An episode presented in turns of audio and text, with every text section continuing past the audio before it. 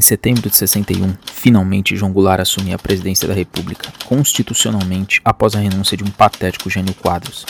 Mesmo com um parlamentarismo forçado que terminaria em 63 após um plebiscito que daria plenos poderes como presidente. As forças do golpe há muitos faziam presente perante a população brasileira. Em 31 de março de 64, os militares saíram da caserna mais uma vez para outro golpe na história do Brasil. Dessa vez, um golpe apoiado por uma burguesia sórdida, um golpe que tinha como principal bandeira uma propaganda anticomunista mentirosa e um projeto econômico a favor da concentração de renda e do arroxo salarial. E o dia 31 de março entrou para a história como um dos dias mais longos do Brasil, pois ele durou 21 anos. 21 anos de traição à Constituição, 21 anos de terror. E as garras da ditadura não deixariam nada passar. Assim como todas as áreas da vida da população, o futebol não seria deixado de lado, e a paixão do brasileiro foi usada sem escrúpulos como ferramenta de controle e barganha. Em 31 de março de 64, a primeira ditadura militar no Cone Sul se inicia, e por consequência, uma das mais longas também. Foram 21 anos sobre a arbitrariedade dos militares e a ilegalidade de seu governo inconstitucional. E arbitrariedade é a palavra-chave para entendermos a apropriação dos militares ao futebol brasileiro. Não há escrúpulos para a máquina de propaganda da ditadura. E o futebol foi uma ótima ferramenta para o regime. Era necessário algo de sucesso para o regime se alicerçar. O país acabara de passar pelos anos dourados que romperam a década de 50 até o início da década de 60 a seleção bicampeã na democracia, Miss Universo, Bossa Nova, o Brasil sorridente. O regime precisava de algo e viu na última Copa de Pelé uma chance. A campanha da seleção de 70, as músicas patrióticas até hoje pairam no imaginário de muita gente. O sucesso da seleção no México também foi o sucesso do regime, que ajudou a provocar mudanças mais profundas na sociedade e no próprio futebol. Esse é mais um episódio de Arquibancadas Silenciosas, onde o calar-se jamais fará sentido.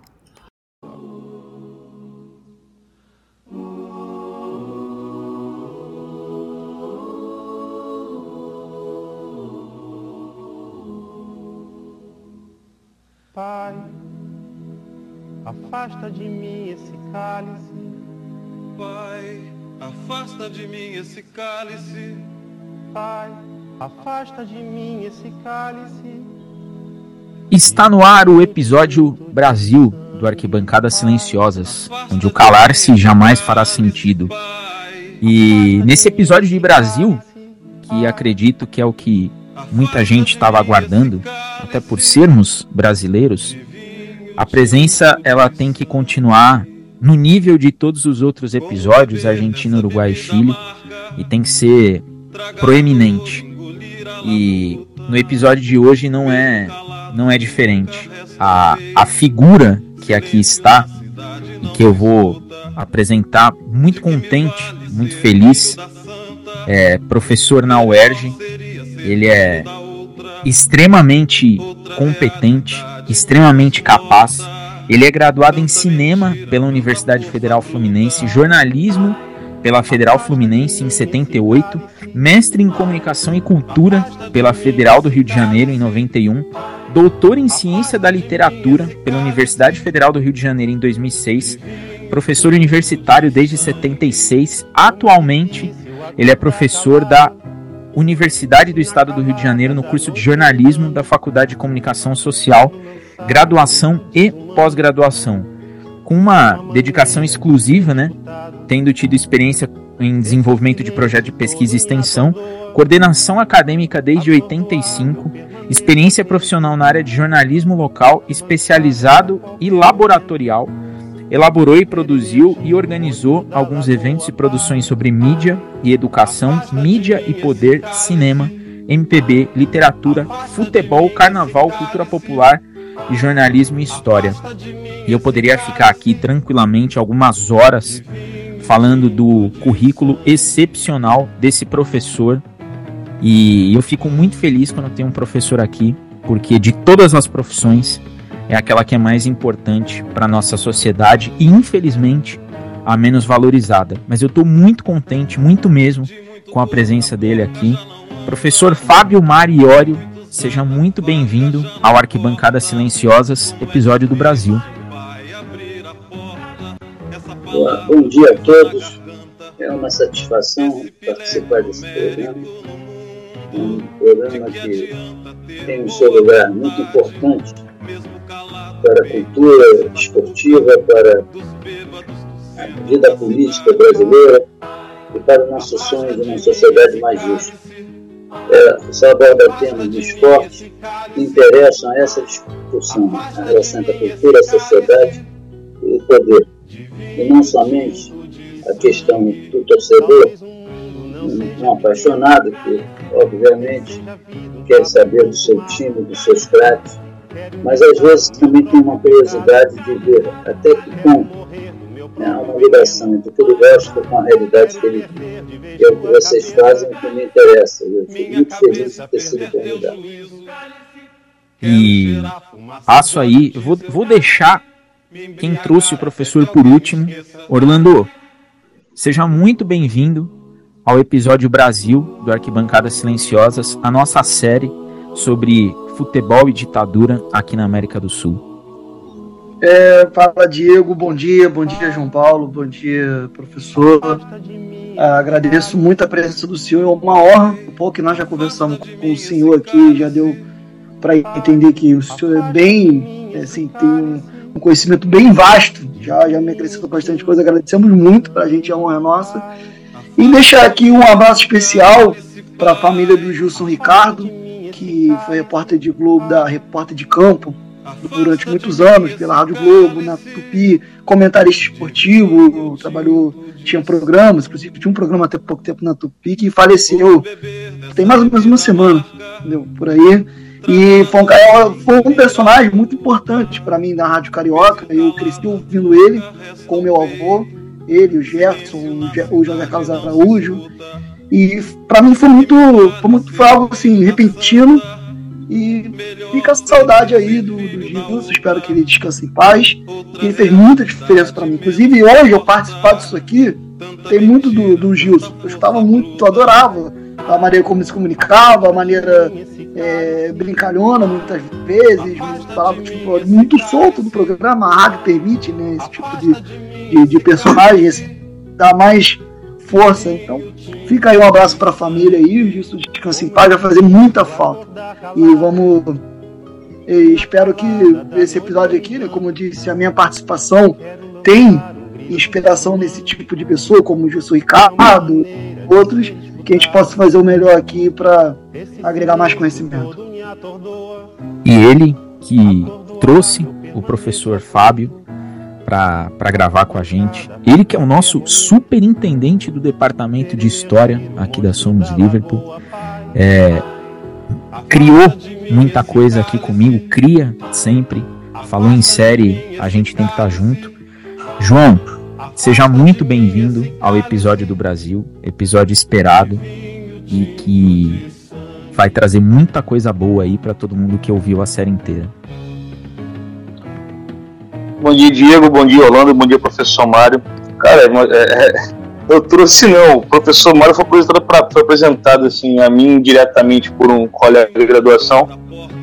É, e tudo que ele falou para mim, cara, vai, pô, fala com o professor, ele é, ele, ele é bastante solícito e tal, ele, ele vai querer participar, ele gosta e tal. Bom, arrisquei e falei, cara, por que não, né? É, a gente sabe que na época da, na época da, da nossa gravação da série, a gente teve alguns problemas com, em, em relação a achar convidado para vir falar de Brasil. É, então eu só agradeci mesmo ao professor Fábio, estou muito feliz de ter ele aqui. E também estou muito feliz de estar finalizando essa, essa série que pô, é a nossa xodó, a gente, a gente criou ela com todo carinho, escreveu com todo carinho os textos. É, e vamos falar aí sobre esse assunto que é delicado, vamos falar sobre sobre futebol e ditadura e espero que vocês gostem do programa, porque esse programa também é pra, além, de ser para nós, também é para vocês que estão nos ouvindo. E vou começar dando a introdução aqui. De 64 a 85, o Brasil teve ali os seus um dia que durou 21 anos, os seus mais longos períodos de de época tenebrosa o período em que perderam-se pais, vizinhos, amigos, filhos, conhecidos. Muitos seguem desaparecidos. A gente sabe o que aconteceu, mas seguem desaparecidos. E foram 21 anos em que muita coisa aconteceu. E que, a partir de uma operação né, vinda do norte do nosso continente, que tentou se apoderar de tudo que aqui tinha. Mas o espírito do futebol foi algo que chegaram muito próximo de pegar. Chegaram muito, muito perto. Faltou 1%, principalmente aqui no Brasil. Mas 99% que eles se apoderaram do nosso esporte, daquilo que traz alegria ao povo, foram suficientes para deixá-los no poder por um pouco mais de tempo. E é sobre esses 21 anos que a gente vai falar aqui. 21 anos que a cada 90 minutos, durante cada partida de futebol, o povo tinha para se articular e tinha para poder criar alguma resistência, para poder se desvencilhar das correntes verde-oliva que circundavam os brasileiros. E é sobre esses 21 anos e sobre os 90 minutos de cada partida de futebol que a gente vai abordar aqui. João, começo com você, esse, esse nosso Arquibancadas Silenciosas do Brasil, para a gente falar muito sobre como foi o futebol nessa época tão complicada do nosso país. Bom, mais uma vez aí, obrigado Diego, obrigado Orlando, obrigado professor Mário. É, professor, eu queria começar já, já, perguntando, a gente sabe que o, que o regime ele aparelhou o futebol e tem em 70 uma referência de sucesso, sucesso de propaganda, mas ele, ele se aposta da seleção brasileira bem antes de 66 e foi um fiasco. Eu gostaria que o senhor pudesse comentar um pouco mais como foi esse aparelhamento da seleção em 66 e, e, e por que, que foi esse fracasso todo. Eu gostaria de retroceder um pouquinho. Os Estados Unidos é, você é um historiador sabe disso.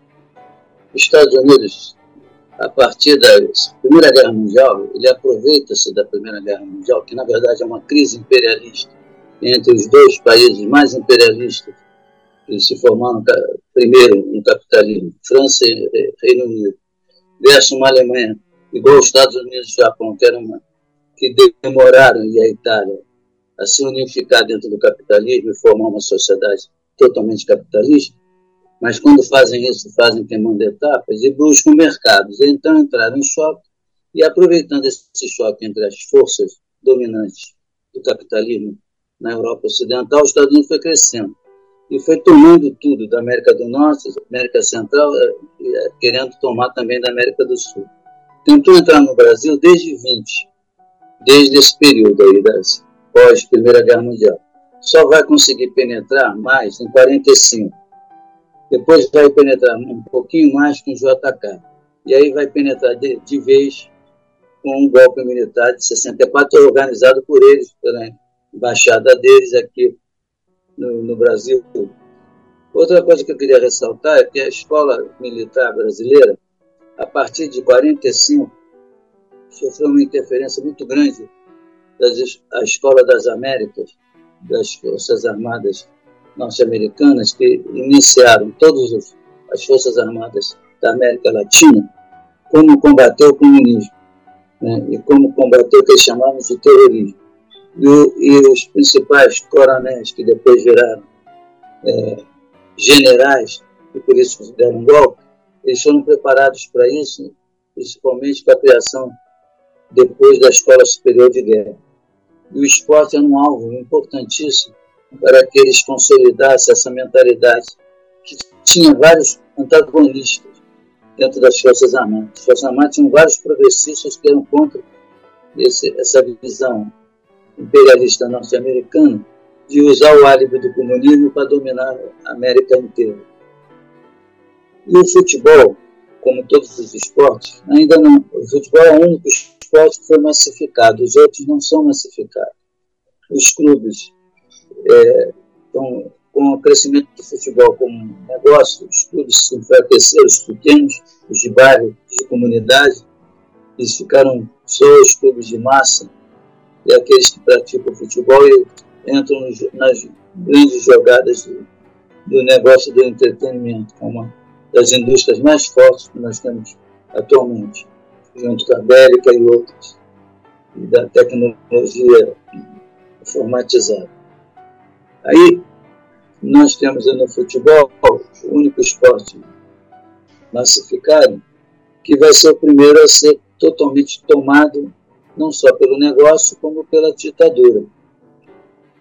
Era a grande paixão brasileira, era, junto com a música, um dos melhores exemplos de criatividade e originalidade brasileira, bem sucedida, representada sempre pelos povos originários ou criadores dessa nação, como os povos, o povo indígena e o povo afro-brasileiro. E eles juntos, ou escravizados, ou, ou através de uma pseudo-proteção das missões, vão sendo dizimados ou explorados até a última, como uma coisa, como uma mercadoria maior de todas as mercadorias, e com isso nós vamos tendo futebol na música, a chance deles botarem a alma deles de verdadeiros brasileiros e mostrar sua originalidade e criatividade para resistir nesse país, que, infelizmente, era uma colônia que teve poucos momentos de tentativa de emancipação, até chegar à República Nova, quando de 30 para cá o Brasil se urbaniza, o Brasil se moderniza, o Brasil dá um salto que queria dar de autonomia, soberania. E quando está crescendo, se desenvolvendo, inclusive com intervenção estatal e com uma questão de um nacionalismo revolucionário, no sentido de mudança da estrutura, primeiro da estrutura antiga, arcaica, e segundo, quem sabe, de uma, um caminho de enfrentar o grande capital, que sabemos que nós éramos ainda dependentes e precisávamos ter uma soberania econômica, política, social e cultural, o, o futebol representava isso. Por isso que o Nelson Rodrigues, um escritor, teatrólogo, cronista, romancista de primeira, mas um grande repórter policial, toda a família jornalista, e mais, mas infelizmente com uma mentalidade conservadora, mas assumida, que é muito interessante, quando você reconhece que é um reacionário. Ele tem um livro interessantíssimo, Memórias de um Reacionário, onde ele já inicia dizendo que ele é um reacionário cordial, que ele assume que é reacionário. Pior são os reacionários que não se assumem. E hoje no Brasil a gente viu tantos, e ficou até assustado, 58 milhões, é coisa pra caramba. Então, é, nós temos o futebol primeiro como a nossa pátria. Quem melhor representou a nossa pátria foi o futebol e a música esse Brasil de futebol e de, de, de música, um Brasil de arte e soberania, e com os povos oprimidos sendo a fonte de alegria e de caminho original e soberano, foi desfeito pela própria intervenção militar. E é isso que eu quero falar. Mas antes de narrar essa, essa intervenção que foi feita não só no futebol, foi feita em toda a nossa sociedade, para não deixarmos dar o salto. O Brasil, de 30 a 75, foi o país que mais cresceu. Não cresceu até 64, não cresceu só em termos de, de produção econômica, cresceu em termos de desenvolvimento social, escolas públicas, é, criação de servidor público, concurso público, Ministério da Educação, Ministério de Saúde, o voto secreto, o, os, é, os, tribunais eleitorais, o voto feminino, né, depois mais à frente, aí já depois da ditadura, depois, entre aspas, da ditadura, aí já entra o voto até do analfabeto, que que era a maioria, são mais de 30 milhões de analfabetos brasileiros. Então, o Brasil avançou, avançou na, na imprensa, os anos 50 em diante marca uma imprensa, inclusive, bem moderna. Avançou na mídia, o Brasil rapidamente, com rádio, até porque é uma, um país de verbalidade, não de escrita, é anti-Gutenberg, anti mais verbal, deu um salto com rádio, e depois mais um salto com a televisão, mas aí já dentro dos moldes do novo sistema de comunicação de massa implantado pelos Estados Unidos. Quer dizer, o Brasil cresceu da era Vargas até a crise da era Vargas, que é o golpe militar. Mas o golpe militar não só foi contra o Vargas. O golpe militar foi a favor da chegada do domínio dos Estados Unidos totalmente do Brasil e seus aliados. É, o Vargas era um empecilho. Há pouco tempo aconteceu a mesma coisa com o Lula e depois a Dilma. Né? Eles foram tirados como empecilho da manutenção desse, desse processo, desse novo pacto colonial que se chama neoliberalismo. E aí o que se dá é que o brasileiro não pode nem ter um pouquinho de soberania que ele sofre uma intervenção, não só o Brasil. Quando você que veio chileno, Uruguai e argentino, todos os três, igual o Brasil, foram, sofreram uma intervenção. Começaram pelo Brasil, que era o maior no sentido continental, né? o país mais espaçoso, talvez com mais riqueza por isso mesmo, eles começaram por aqui, mas eles chegaram a todas as as nações que cresciam, como Argentina, Chile, Uruguai e outros. E a ditadura se, se distribuiu em todo o continente, a parte sul do continente. Chile era um regime democrático, também avançando para uma questão social mais, mais distributiva, mais inclusiva, mais socialista. Foi assassinado o seu presidente dentro do próprio palácio. Aqui não foi assim, porque o Jango preferiu evitar o choque. Mas, caso que o Brizola queria, né? o Brizola achava que se inter... fizesse a intervenção logo, que o Mourão veio de Juiz de Fora, é, quebraria, como ele quebrou em 61, o golpe que já estava todo pensado. O golpe já é pensado desde 45. Teve eficácia na, em 54, mas o tiro saiu pela culatra, porque com a morte de Getúlio, o povo se rebelou. Tiveram que se recuar. Mesmo assim, tentaram evitar a posse do JK. Depois que ganhou o Jânio Quadros, eles acharam que iam ficar hegemônicos. Jânio Quadros surpreendeu a todos em sete meses. E aí, ao renunciar, quem seria o presidente era o João Goulart. Fizeram outra intervenção, o Brizola a campanha da legalidade neutralizou essa intervenção, que veio três anos depois se configurar. E agora, de novo, ela está presente. Nós ainda não saímos dessa intervenção. Eu não gosto de só falar da ditadura, eu gosto de falar do imperialismo. Nós estamos até hoje sofrendo efeitos desse, desse imperialismo. E todo o entulho ditatorial ainda está presente nas nossas portas. Né? Está cheio de lixo ainda dentro da nossa sociedade reacionária. Não é o Bolsonaro que cresceu, é o, é o, é o reacionarismo que é muito forte ainda no Brasil, trabalhado principalmente pelos Estados Unidos, culturalmente, que se saiu do armário, como a gente diz popularmente. Se, se expressou claramente no momento em qual? No momento em que o Brasil crescia e incluía mais pobre do que antes. E também no momento em que se vai discutir a mídia e vai se discutir a questão da. O que, que aconteceu na ditadura? Como foi bem introduzido aqui no nosso encontro de hoje, a ditadura matou muita gente.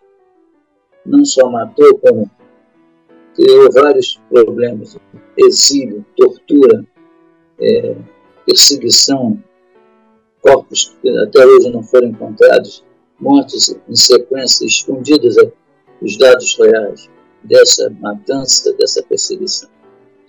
Aí vocês me perguntam o futebol nisso. O futebol, a priori, era até a coisa boa que encarava essa visão de fora para dentro que nós interiorizamos. Era uma das coisas que a cultura norte-americana não penetrava. Vou dar um exemplo atual da Venezuela. Antes do Hugo Chávez chegar ao poder, o esporte mais preferido da Venezuela eram os esportes norte-americanos. Né? Hoje, a Venezuela no futebol é uma vergonha, não ganha de ninguém. Hoje a Venezuela exporta até jogador, já, porque tinha futebol lá. Só que não era desenvolvido pela influência norte-americana que dominava o maior exportador de petróleo que é a Venezuela. Com o Hugo Chávez, isso foi paralisado. E o futebol hoje é, não é forte, mas cresceu dentro da Venezuela. No Brasil, o futebol não sofreu essas intervenções né, tão fortes até então. Só vai sofrer essas intervenções a partir de 64, quando a escola militar se mete na escola de educação física. Elas se fundam. E a partir daí, tudo que vem da, da educação física tem um cheiro de racionalismo anticomunista, todo moldado pelo, pelo, pelas Forças Armadas. 70, a intervenção foi tão clara, porque o técnico era um comunista assumido, né, que jogou basquete, jogou futebol, foi botafoguense declarado, mas que virou técnico do Botafogo, montou um timaço, depois saiu, aí foi convidado pelo João Avelange para salvar a seleção brasileira, que tinha uma opção de craque, mas já estava desde 66 mal vista lá fora.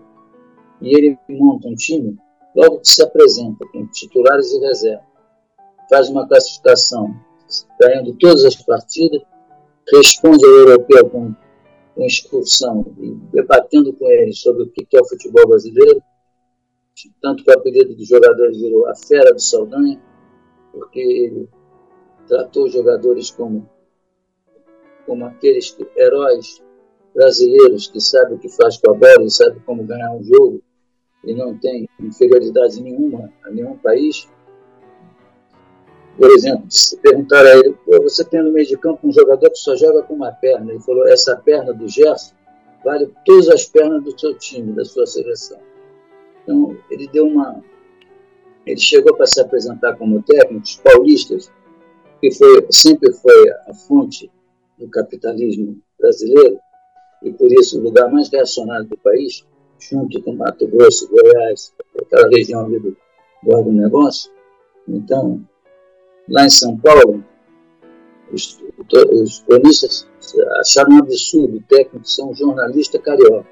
Na verdade, ele era gaúcho, o João Saldanha, mas já radicado no Rio há muito tempo. João Saldanha apresenta uma lista de 22 jogadores, com 11 titulares e 11 reservas. Nenhum técnico fez isso. O supervisor, que era, é, nessa época, estou querendo me lembrar, se era o Silvio Pacheco, disse para ele assim, junto com o João, João Avelante, Poxa, não se faz isso, apresentar a seleção antes de conversarmos, todos nós. Saldanha falou, ou, ou esses são os convocados ou não sou técnico. Como o Brasil está precisando se levantar, o João Avelange pagou o preço de ter que enfrentar a ditadura na hora que ele não queria. Então bancou o João Saldanha. E se deu bem. O Brasil levantou a imagem. Mas, para ir para a Copa, o Jabas Passarinho impediu isso. E aí nós vamos conversar um pouco sobre isso. O Zagalo, que todo mundo comemora, foi um dos elementos escolhidos pelas Forças Armadas para substituir o João Saldanha e fazer parte de toda uma trama que queimou a imagem do João Saldanha com, a, com o público, no caso, os torcedores de futebol, e também com a sociedade como se ele fosse um bêbado destemperado. É, então, eu quis mostrar que essa intervenção ela vai ser feita pela via da educação física através dos militares. O que, que ela muda no futebol, principalmente? Ela muda dois caminhos. A organização técnica e tática e os treinamentos com, com álibi de serem científicos com álibi. Do outro lado, preparação de um futebol como negócio, como indústria de entretenimento, principalmente com a mediatização do futebol. Isso modificaria todas as características do futebol. Primeiro, os estádios, que, com o sucesso da Copa, começaram a ser cada um maior que o outro, tiveram críticas da sua, do seu tamanho e começaram a pedir arenas depois disso.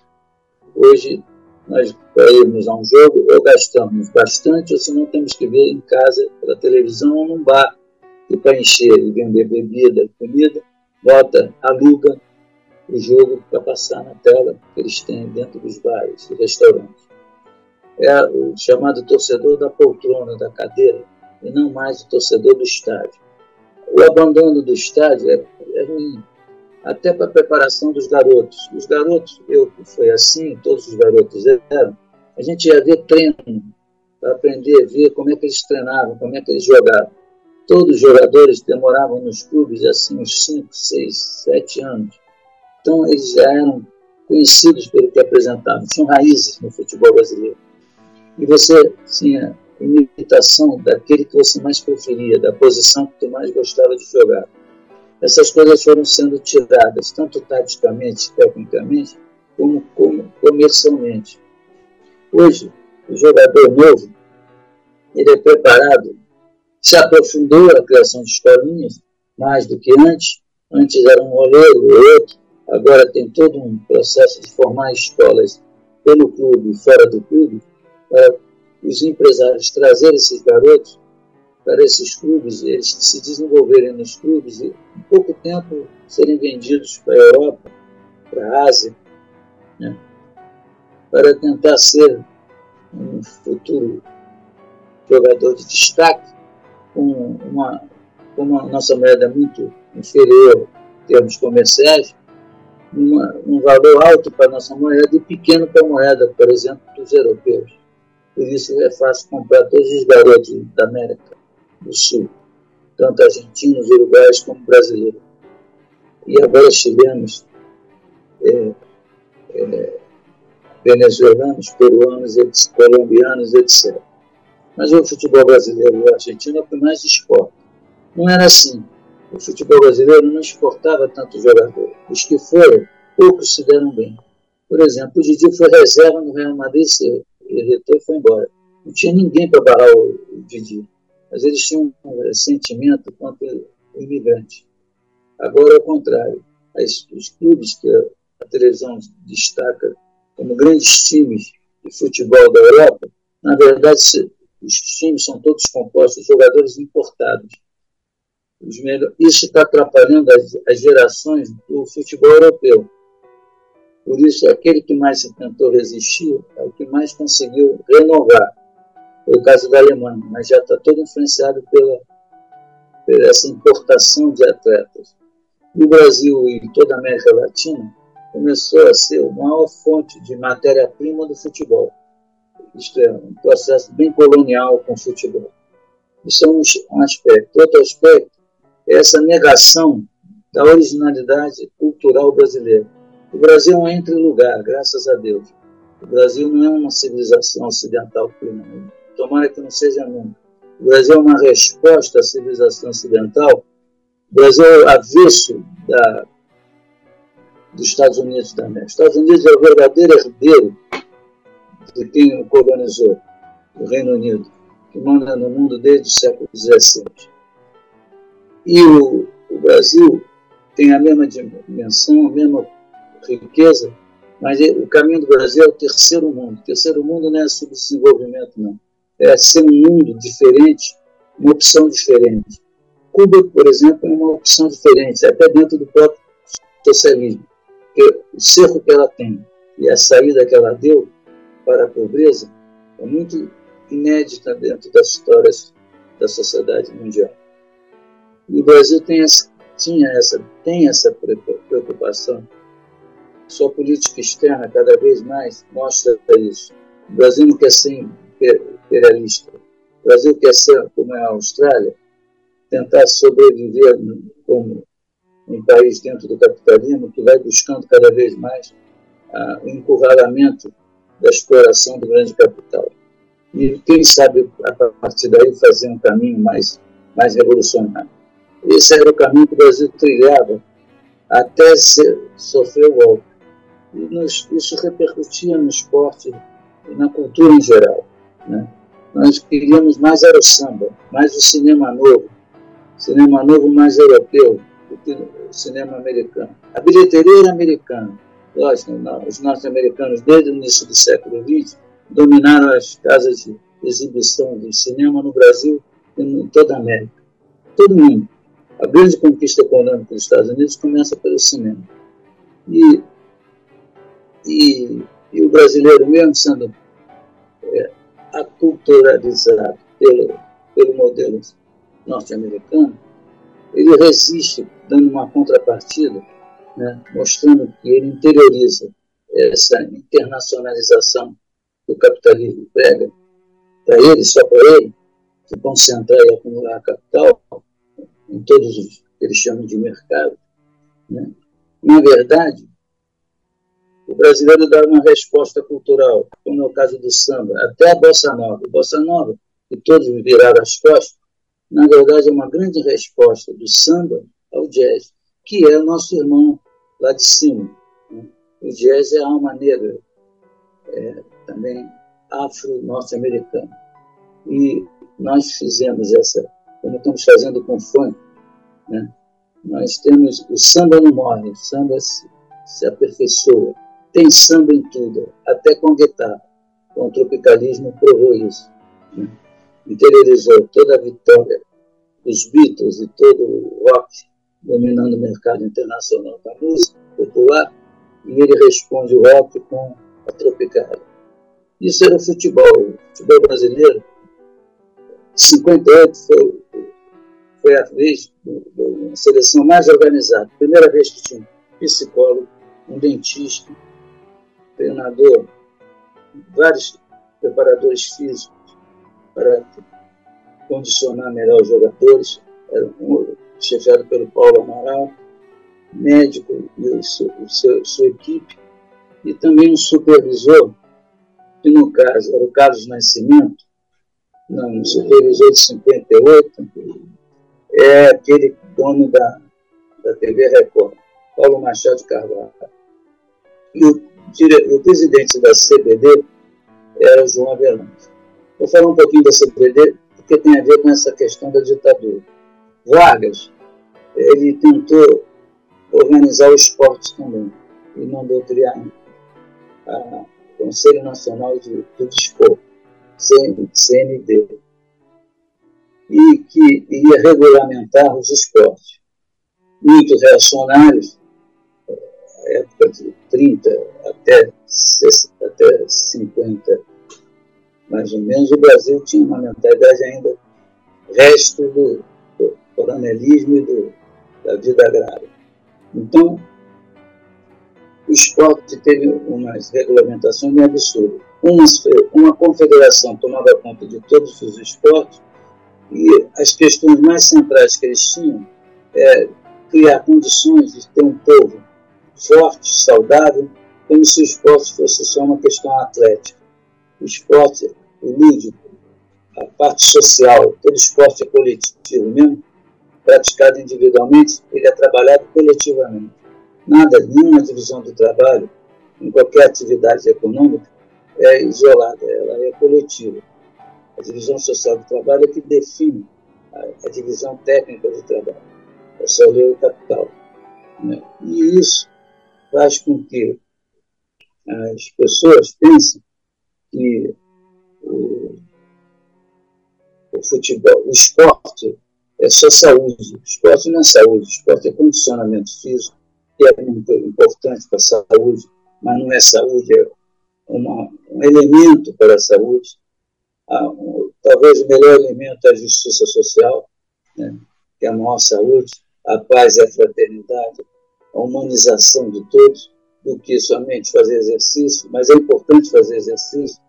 A parte tática é importante porque a arrumação dentro do campo não pode ser fixa, pode, ela tem que ter opções.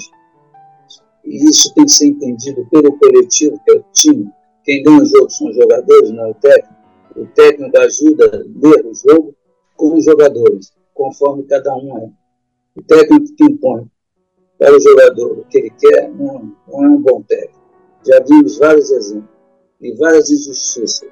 Os melhores ficam barrados porque não aceitam ser domados e sub, subaproveitados por esses pseudos entendidos de futebol. Professor, Agora temos a Professor. do português. Fala. eu vou até eu, eu vou até interromper porque eu tenho uma pergunta específica sobre esse período do, do Paulo Machado. Mas antes dela eu vou passar para o Orlando, porque essa questão do Paulo Machado e dessa disciplina que os jogadores precisam ter, eu até peguei o trecho de um livro que eu li do, do Paulo Machado de Carvalho, O Marechal da Vitória, e eu acho que vai ser bastante interessante aí. Mas até para a gente não perder o contexto, é, Orlando, manda aí sua pergunta, porque essa do, essa do Paulo Machado vai ser interessante. Professor, o senhor falou sobre a sobre a, a paralisação, né? Como o Estado, como o regime militar se aparelhou, outros regimes também, obviamente.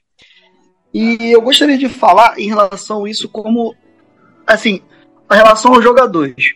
Porque, por exemplo, nós temos um jogador, um, um jogador de, de pedalada, né? Eu estava pesquisando, descobri a história dele. E ele foi um jogador de relativo sucesso, tá? Ele conseguiu um, um bom sucesso futebolístico.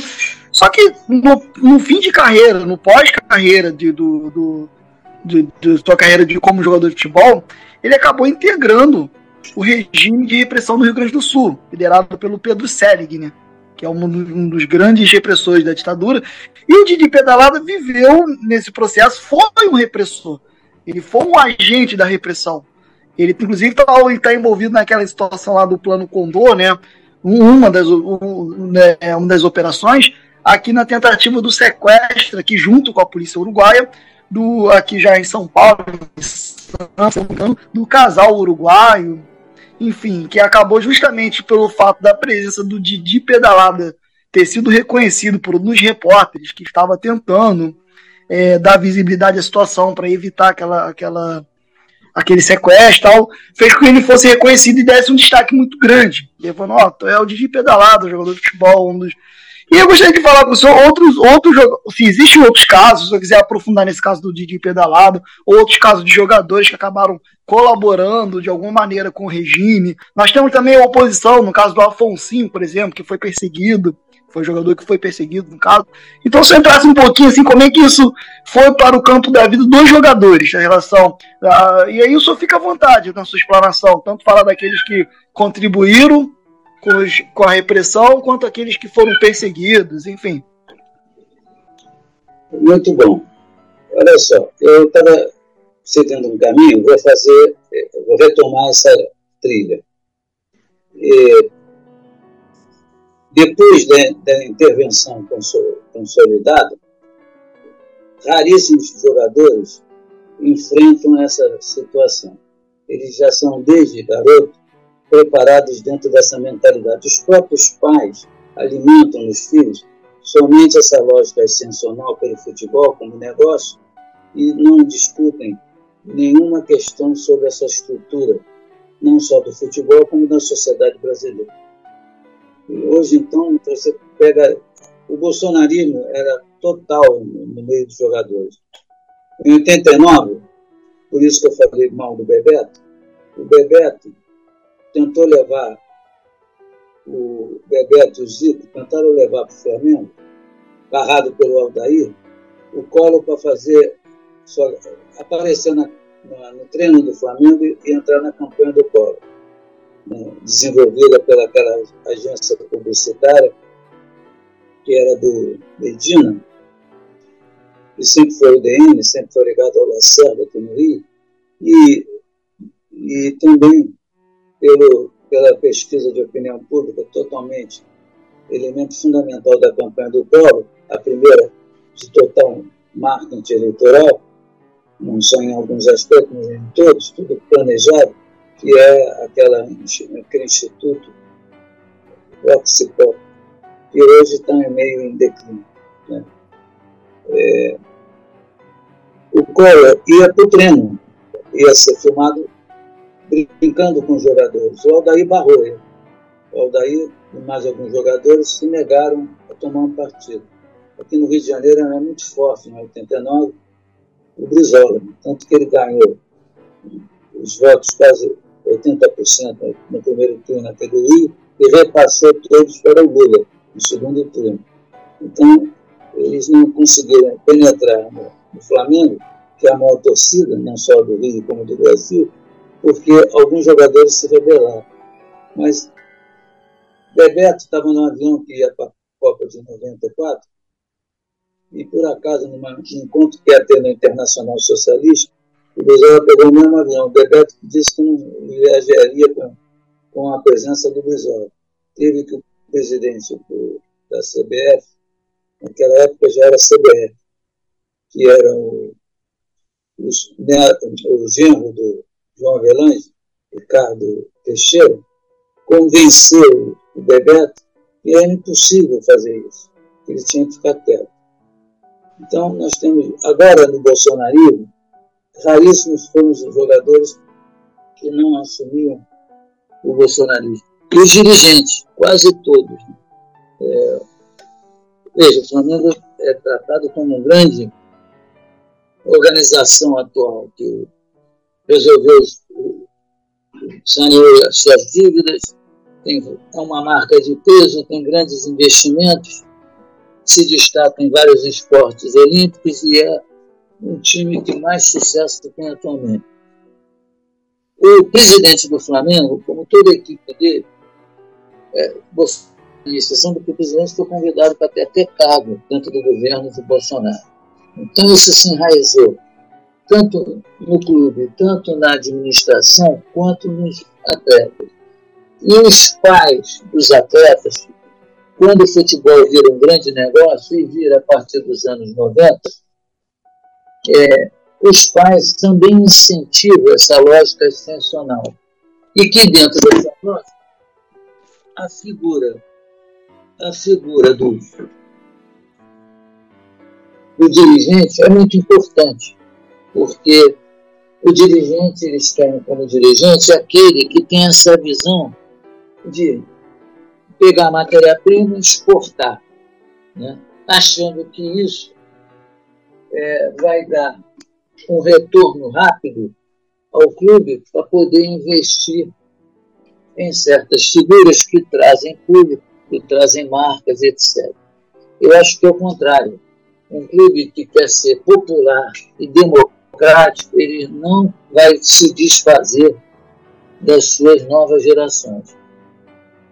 Por isso que o Brasil já ficou quatro Copas sem ganhar nada, saindo bem cedo. Agora, como ficou em 94. De 70 a 94, o Brasil ficou 24 anos sem ser campeão. Desses 24 anos, predominou essa incorporação do negócio e da intervenção militar, fazendo o esporte tá totalmente vinculado a essa mentalidade colonial moderna, né? que é a crença, a crença de mercado, a crença de capital. Desculpa interromper rapidinho, mas só para deixar bem claro, assim, como o senhor falou legal um exemplo, o Francisco Horta, presidente do Fluminense, se eu não me engano, nos anos 70, ele fala sobre isso.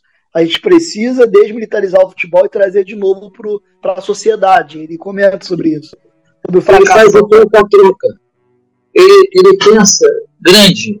Ele faz o troca-troca para reforçar todos os times grandes de massa do Rio. Foi até criticado pelos tricolores, porque a importância não é ser só o Fluminense forte, ter todos os quatro clubes fortes para poder ter um campeonato é, de destaque. Nós estamos tendo uma mídia forçando uma pseudo-globalização que está se enraizando. O meu neto, que também gosta de jogar bola e tudo, tem, é Flamengo, mas eu não vou me meter porque o pai dele é Flamengo. Mas o meu neto, ele adora ganhar a camisa do Barcelona. Eu falo para ele, sabe o que é o Barcelona?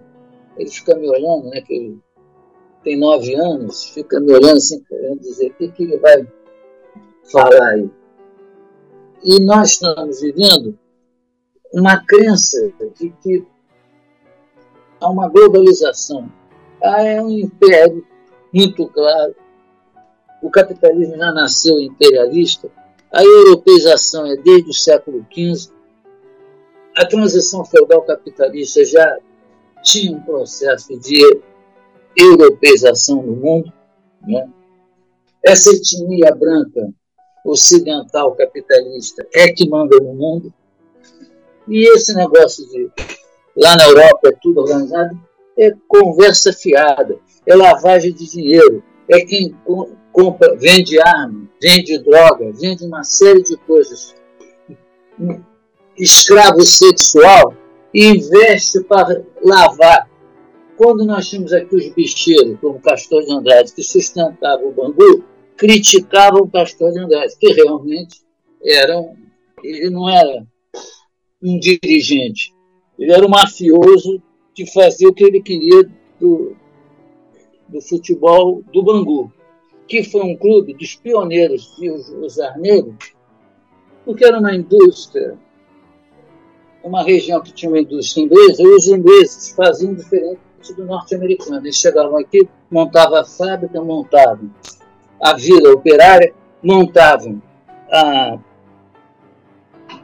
um clube, o mercado, e o clube eles montavam para botar o esporte que eles gostavam, um deles era o futebol, para colonizar culturalmente.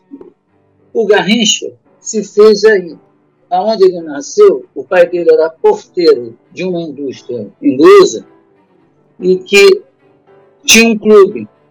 E o filho foi jogar no clube ganhando como funcionário da indústria, porque ele era o melhor da região e levava o time da região a se destacar.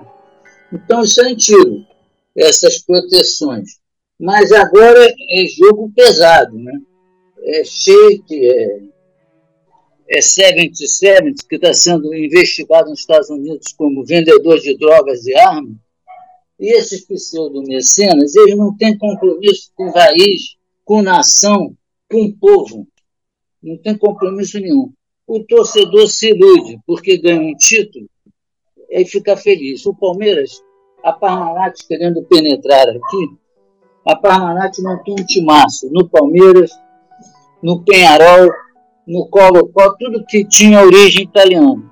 Quando ela ganhou o mercado brasileiro e latino-americano, ela foi embora. Ele vendeu seus jogadores. O Palmeiras foi parar na segunda divisão.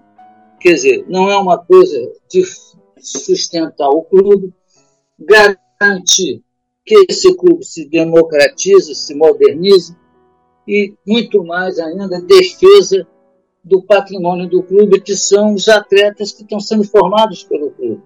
É o contrário, a entrega nossa, das nossas gerações, a perda de raiz e a pseudo-globalização, que é a submissão do nosso modo de jogar futebol pelo modo de jogar futebol europeu, que se rende ao nosso, porque eles querem os jogadores da gente para adaptar os deles. A gente tem que aprender com eles a organização dentro do campo. Né? Todo jogador na Europa, europeu, pode ser funcionário de nível médio, mas ele vai ao cinema, vai ao museu, ele lê livro. Né? É a formação dele. Já aqui na América, pela exploração que fizeram, principalmente através da escravidão, o Brasil foi o último país a ter, poder ter escola, ter imprensa e ter livre biblioteca. Né? Só quando Dom João veio para cá e permitiu, para poder disfarçar sua fuga de Portugal. Né? Mas os nossos vizinhos, que a gente faz um charme, os nossos vizinhos, eles tinham uma antes, porque o espanhol, eles vieram para morar aqui. Tinha os chapetones e os crioulos. Os crioulos eram filhos de espanhóis nascidos já aqui. E esses é que libertaram a América Espanhola. Aqui no Brasil, quem libertou o Brasil, entre aspas, foi o próprio português, para ficar com o Brasil em troca do enfraquecimento dessa família dos Bragança lá em Portugal. Então, se nos garantiu uma unidade territorial boa, também nos garantiu um adiamento das nossas questões. O José Bonifácio queria acabar com a escravidão em alguns anos e criar até escolas técnicas para os filhos de escravos. Isso não ocorreu. Então, o, o esporte veio acompanhando isso. Demorou a ser implantado. Quem vai implantar o futebol, logicamente, é o inglês, o próprio português, o francês, os que vieram da Europa, gostavam de trazer o futebol, porque o futebol era o esporte também mais forte lá. E, Professor. É. E só um minutinho. E o esporte nunca teve, no Brasil, uma estrutura democrática, em esporte nenhum.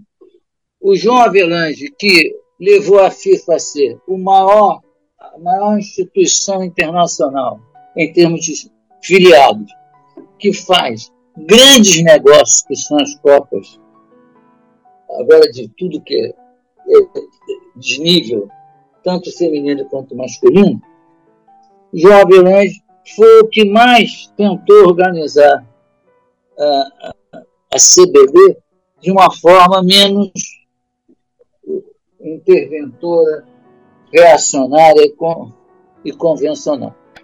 Pode perguntar, me desculpa se eu estou. Imagina!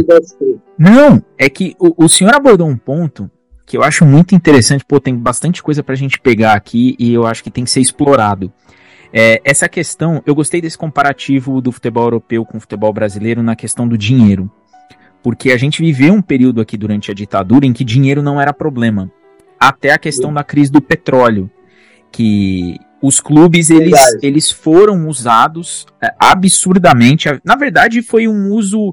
O Estado usou o clube para poder propagar ali a sua ideia de regime, e os clubes também usufruíam desse, desse poder dos militares para poder conseguir dinheiro, numa época que dinheiro não era problema. E a gente teve ali é, as obras faraônicas, né, estádios saindo do papel, centros de treinamento sendo construídos, e, e eu achei bem interessante isso, porque se a gente for fazer um paralelo com a Europa, nesse período da ditadura militar, a Europa está vivendo a Guerra Fria. E na Guerra Fria você tem meio que uma. É, os clubes, empresa começando, os clubes ali andando com as próprias pernas, muito financiados pelo governo americano, então o futebol também era usado como ferramenta lá, mas você tem ali os estádios sendo bancados pelos clubes com dinheiro que eles não teriam que devolver, ao contrário do Brasil, que pegavam dinheiro do governo para fazer as suas obras e depois iam pedir ali um perdão, falar, olha, não vou conseguir pagar essa dívida. É, mas o governo soube usar muito bem isso daí a seu favor. E junto com isso, um, um, um detalhe que, que eu acho que também tem que ser levado em consideração, que é a questão visual. A questão da maneira como os cartolas se vestiam, da maneira como os militares se vestiam. E isso daí até em 70, né? O, o governo, se eu não me engano, era o Médici em 70. E, e ele não usava. Todo período de perseguição. Exatamente. E ele não usava a farda militar. Ele usava um terno. E isso depois é usado é, como argumento pelo Harry Kissinger na Argentina para mudar o visual do Videla, que não queria mais ter ali a sua associação como líder é, somente nos militares. Ele também queria ser visto como um civil, como um cara do povo. E, e, essa questão é interessante. É, é, um movimento que ele tem uma parte visual e tem a parte econômica muito bem dimensionada. É, e aí eu, poxa, professor, eu, eu queria que você falasse um pouco sobre esse esse recorte do, do dinheiro da ditadura financiando os clubes e desse comparativo com o europeu que tentava superar o brasileiro na parte técnica, e isso a gente sabe que historicamente a gente pode falar que é impossível, mas que ao longo do tempo ele viu que a nossa desorganização seria para eles um fator onde eles iam se superar e talvez chegar onde chegou hoje. Mas como que foi esse período em que o dinheiro não era problema até a crise do petróleo, quando o petróleo e a falta do dinheiro virou um problema para o futebol? Será que foi a partir daí que a coisa, a nossa desorganização começou a ser exposta e a gente tá até um, é, a gente tá hoje é, desde esse período? Será que começou ali? Lógico. A estrutura dos clubes no Brasil sempre foram restritas, né? mas tinham umas coisas interessantes. Os chamados clubes pequenos, aqui no Rio de Janeiro, por exemplo, eram clubes da, da localidade Bom Sucesso, Olaria, Madureira, na Ilha Portuguesa, São Cristóvão chegou a ser até campeão carioca, é, e vai por aí. Canto do Rio, Niterói, que já acabou. É, esses clubes eram de vida do bairro. Com as grandes construções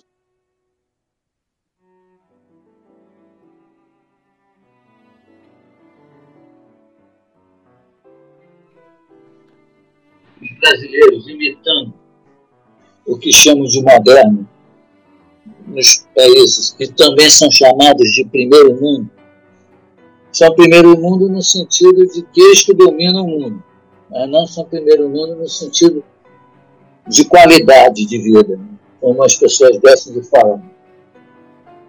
Os Estados Unidos têm todos os, os problemas que nós temos.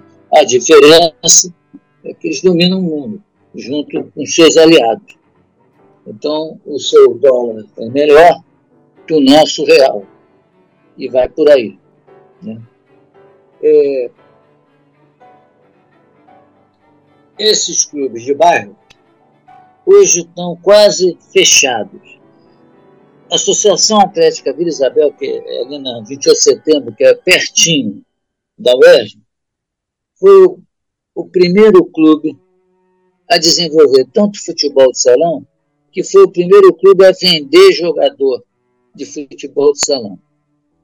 O Aécio Serginho e o Celso, e mais depois, o Adilson, Celso Adilson e Serginho eram irmãos, três irmãos. Como o Zico tinha ele, o Antunes e mais um outro que eu estou esquecendo o nome. É, as famílias sempre tinham vários filhos e eles todos jogavam futebol um mais do que o outro, mas todos jogavam.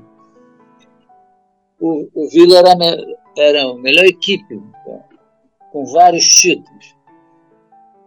Foi, negociou isso com o Palmeiras. O banco, que, que, o Banco Nacional, que hoje é Itaú, né, ele pagava a esses jogadores de futebol salão que jogavam no Vila, pagava pelo banco e eles tinham que jogar pelo Palmeiras Futebol. Hoje o Vila Isabel não existe. O Laria resiste como clube. Até resiste bem. E o Madureira também. Também o comércio de Madureira é muito forte. Mas resiste. Com sucesso já não resiste mais. Grajaú e outros clubes de futebol salão, de basquete, etc., estão morrendo. Então o esporte no Rio que foi desenvolvido por esses clubes de bairro foram sumindo, com exceção da elite, né? porque Flamengo, Fluminense Botafogo era a elite do Rio que dirigia esses clubes. O, o América era na Tijuca, também uma elite. O Bangu, como eu falei, era resultado do operariado que trabalhava para o inglês. E o Vasco é um clube de português que usou o tempo todo seus próprios funcionários, seus trabalhadores, por patriotismo, por remo e por futebol também. O Vasco não foi o primeiro a usar o negro, mas foi o primeiro clube no Rio a ser campeão com um time quase todo de, de pretos. E foi proibido de continuar com eles, o Vasco não abriu mão, então tinha que montar um estádio, e montou, que é São Januário. Então isso é passado. Em São Paulo, o interior cresceu muito os clubes do interior de São Paulo são com mais potências que os clubes de bairro daqui. E já entram, mas como formadores de jogadores para os grandes clubes, como eram esses times pequenos no Rio, mas que com a falência de, dessas regiões, porque a vida de bairro foi se enfraquecendo com os grandes condomínios, você tem um grande condomínio você tem sauna, tem piscina, tem campo de futebol society, então cara clube. Pagar um clube para quê? Se tudo que ele tem está ali, onde ele mora. Paga uma fortuna de, de como é que se diz, de condomínio, E, às vezes, onde mora, o quarto é pequeno, a sala é pequena, tudo é pequeno, mas o condomínio te dá uma certa isolamento, né? porque é mais fácil se isolar e botar grades e tudo, e segurança, do que melhorar a situação do povo brasileiro. Quanto mais o militar dominou o Brasil, mais a pobreza cresceu e a violência cresceu. E o aparato miliciano já surge aí. Quem gerou a milícia foi a ditadura. E batiam palma já para Lecoque, Perpétuo, os homens de ouro, que, policiais que matavam, que eles chamavam de bandido. Mas eles matavam, era sempre da comunidade pobre, principalmente das favelas. Né? E, posteriormente, vão ser, não foram condecorados, mas foram sempre ressaltados, até pela mídia, além da contravenção. A contravenção existe até hoje, muito forte, e ela não só sustentou o esporte, alguns clubes, como ela sustentou o carnaval. Né? E sustenta até hoje o carnaval. E a mídia sempre se botou do lado. Eu me lembro que a Globo, quando foi feito o sambódromo, ela disse que o sambódromo ia cair, que tinha rachadura. Aí, como não caiu, e a manchete pegou o direito de transmissão, a Globo conseguiu ter o direito também, e aí começava a passar os camarotes. E os camarotes que mais a Globo passava era do Castor de Andrade. Então, essa contaminação da milícia, do, da contravenção dentro da mídia é antiga. Né? Agora ela está assustada, não é contra isso, é contra uma religião através de um, de um miliciano tentar esvaziar um império midiático criado pelo norte-americano aqui no Brasil, que é, são as organizações Globo, né? que já não é mais só da família. Desde o Fernando Henrique Cardoso já pertence ao capital estrangeiro como um dos maiores acionistas. Eles abriram. A coisa que era proibida, que teve até uma CPI dentro, logo no início do, da ditadura, negando a possibilidade do, da Time Life ser sócia das organizações Globo. Isso foi a Time Life que montou a Globo. Agora, até na educação, os grandes conglomerados de, eh, de faculdades, centros universitários e universidades, estão na mão do capital estrangeiro. Isso tudo é o governo do Fernando Henrique Cardoso, que declarou o fim da era Vargas em nome da liberação total da economia para o capital estrangeiro e entregou de bandeja toda uma construção de uma indústria nacional e de uma economia preocupada com a soberania. Ô professor, rapidinho, só para completar nisso, o plano real é tão elogiado, mas ele é um dos principais fatores da destruição da indústria, na minha visão, brasileira. E ele é altamente enaltecido na televisão, entendeu? Posso estar equivocado, mas é uma visão que eu tenho, entendeu? Não está equivocado, está correto a sua visão. Eu não quero ficar só abordando isso, porque eu vim falar sobre futebol e esporte, né, e a ditadura, mas o Fernando Henrique Cardoso é um entulho da ditadura. Ele nunca foi perseguido, coisa nenhuma. Ele é de família militar e ele sempre teve um pensamento conservador como muita gente da universidade tem. São castas que dominam as universidades até hoje. Com as cotas, nós tivemos uma melhoria de ambiente para o aluno. O aluno cotista provou que não é inferior em nada a, ao filho da classe média. Né? essas universidades públicas todas eram classe média para cima. Agora tem muito pobre. E elas, no início, se chocaram. E até hoje tem gente que acha que isso não é a solução. É, eu não acho solução, mas acho uma emergência. Agora, o esporte no mundo, principalmente, qualquer esporte, ele ou nasce na escola ou nasce num clube, numa entidade privada. Privada não no sentido do capital, privada no sentido de um grupo que montou aquele, aquele clube.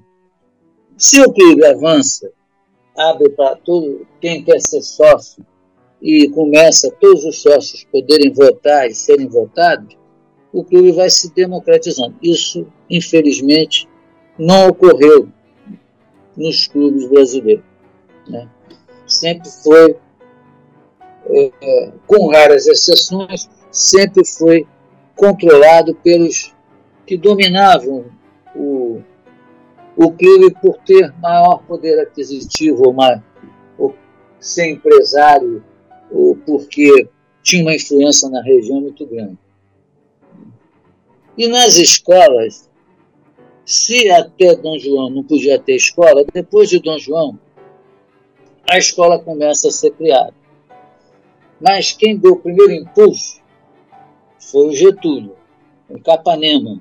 E o segundo, e veio até o golpe militar. O segundo impulso agora foi o Lula, porque as escolas públicas estavam na mão, desde que elas começam a ser criadas, pelos por um processo que tem que acabar, que é um processo de seleção.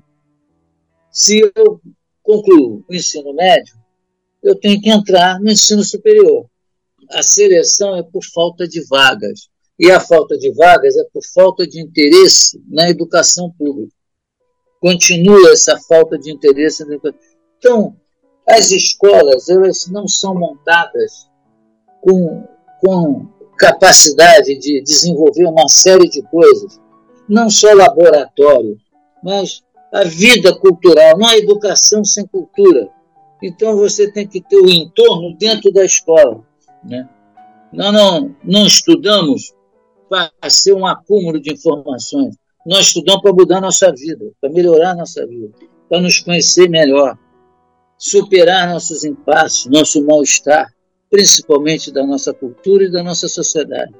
Então, se o esporte fosse desenvolvido também nos clubes, né, também nas escolas, nós teríamos, talvez, mais resistência a esses grupos fechados, que quando veio a ditadura se associou. Por isso que está até hoje aí. A novidade do João Avelange foi que era um campeão de natação pelo Fluminense, chega à presidência, moderniza a CBD. Ele consegue ser bem sucedido nos resultados de vários esportes. O basquete é bicampeão mundial, basquete masculino. Surge no boxe o Eder Joffre. Surge no atletismo vários medalhistas, e assim vai. E o futebol, em 58, que é o primeiro ano dele como presidente, tem a vitória tão esperada da seleção brasileira.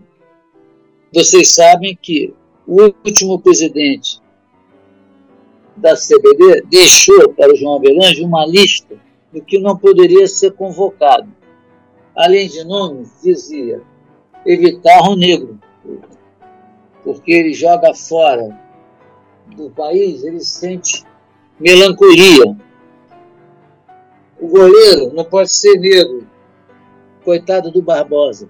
Acusaram a derrota contra o Uruguai, o Barbosa, que negro não tem habilidade para ser goleiro. Falavam muito da, da questão dos bem-nascidos, dos mais saudáveis, a seleção titular ia ser toda branca, mas houve um desgaste de todos esses brancos, e aí entrou um filho de índio com negro, que é o Garrincha, e um negro, filho de negro, ex-jogador, que é o Pelé. E o comandante do meio de campo era, como dizia o Nelson Rodrigues, o príncipe da Etiópia, que é o Didi e foi considerado o maior jogador da Copa. Desse período, o futebol se torna a pátria de chuteiras, no sentido de orgulho de um futebol popular, criativo e original, né? todo escritor, artista, em qualquer expressão da arte, começou a só falar em futebol. Muitos jornalistas na área da editoria política foi falar de futebol.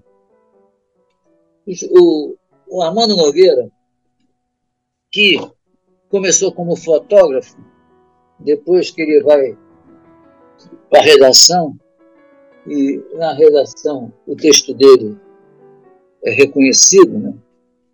depois ele vira, durante a ditadura toda, o diretor do Jornal Nacional, o porta-voz da ditadura, o Armando Nogueira também se especializou no esporte. E ele, como escrevia com muita, muita, muito estilo, né? Por exemplo, ele diz que o Garrincha é o antidrible. Porque o que é driblar? Enganar o outro. Ninguém engana o outro. Quem se engana é o próprio outro. Quando tu joga porrinha, você pensa no que vai botar de dedos para fora, mas tu pensa se baseando nas jogadas anteriores do seu adversário. Quer dizer, você depende para passar, para ganhá-lo, depende do como ele se engana. E ele achava que o Garrincha não driblava, ele deixava que o cara se dribrasse. Isso é um raciocínio dele. O Armando Nogueira, que é um reacionário de primeira. E assim como o Saldanha inovou nos comentários com uma linguagem mais informal, típica de quem conhece o esporte por dentro, mas todo politizado. Sandro Moreira, hoje a gente tem o José Trajano, o Lúcio Castro, poucos. Nós temos poucos. Mas nós tínhamos uma porção que saíram do político, ou saíram do, do cultural, ou saíram do nacional e foram para o futebol. O, o caso do Mão de Andrade, que é uma figura, um exemplo, tanto na crônica quanto na poesia, os netos recolheram poucas crônicas dele, mas que acompanham toda a seleção brasileira de 34, de, de 54, perdão, até 86. E chamaram o livro de Quando é Dia do Futebol, que é uma poesia dele. É, ele compara o Garrincha uh, ao Carlitos. Né? E ele compara o Pelé. E, se o Garrincha foi a tragédia em pessoa, o Pelé é o melhor exemplo, né, se a gente pode, apolíneo né, do, do futebol. E assim o, o futebol começou a crescer de uma forma popular para a mídia, para o torcedor, mas com uma estrutura ultrapassada, conservadora, e que quando veio a ditadura se adaptaram na hora. Aí a ditadura pôde fazer o que quis. Chegou num campeonato nacional, botar 84 clubes para poder agradar tudo que é região e ganhar os votos. A população, ela, mesmo alienada, ela tem memória. O nordestino provou isso já duas eleições, como era antes Nordeste, como ficou Nordeste. Essa memória do pobre é muito mais forte do que na classe média, porque a classe média ela interioriza muito rápido toda essa dinâmica imediatista da mídia. O, o mais pobre, ele tem seu celularzinho, ele tem televisão, mas ele, a vidinha dele leva ele a tanta restrição que ele sabe distinguir a diferença de um período para o outro. Ele tem memória disso. E essa memória no, no esporte também existe. É, você conversa com certos jogadores ou certos torcedores, você vai ver que eles apontam coisas esquecidas pela mídia, que a mídia ela fala para ela mesma. Ao contrário do que as pessoas pensam, a mídia não faz nenhum cálculo de que, que as pessoas gostariam de ouvir. Isso é papo furado para dizer que existe mercado. O mercado é forjado pelas relações de produção. O que existe é que a mídia ela aprendeu a ser a hegemônica na cultura. Se ela impõe a cultura dela, ela só tem que estar preocupada como essa cultura é hegemônica. Ela fala para ela mesma. Né? Todo mundo é Big Brother, porque mora dentro da mídia, pensa dentro da mídia. Os que sabem disso vão para a crítica. Os que não sabem disso reproduzem. E a mídia vai ser o maior instrumento na ditadura, porque a ditadura, o militar não, mas os Estados Unidos, que domina a mídia no mundo, sabia que a maior tanque, maior, a maior arma é a informação. Então ele remodelou o sistema da comunicação de massa no Brasil. Quem predominava era o Império dos Assis Chateaubriand, que pela força que ele tinha, ele duelou com Vargas e outros governos locais. Marinho já sabia que isso era, não era necessário. A mídia em si já é o maior instrumento de superestrutura e de poder. Né? Então, a, as Forças Armadas pegaram a mídia e remodelaram. A Excelsior, que era mais moderna, já tinha programação em horário certo, já tinha patrocínio certo, só que ainda estava ligada a cada programa com um patrocinador.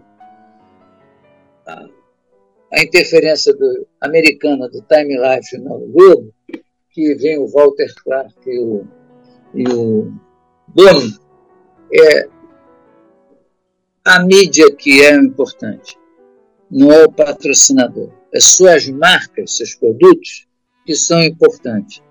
O intervalo é para quem quer aparecer com a mídia, entra no intervalo. E não o programa ter o nome da marca que patrocina. Porque o que vale é a mídia, não é o patrocinador.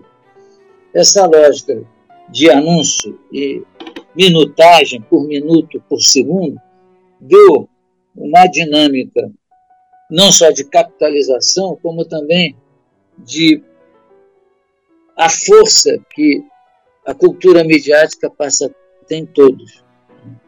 Então, o futebol, como foi bem sucedido, a mídia se dirigiu toda para ela.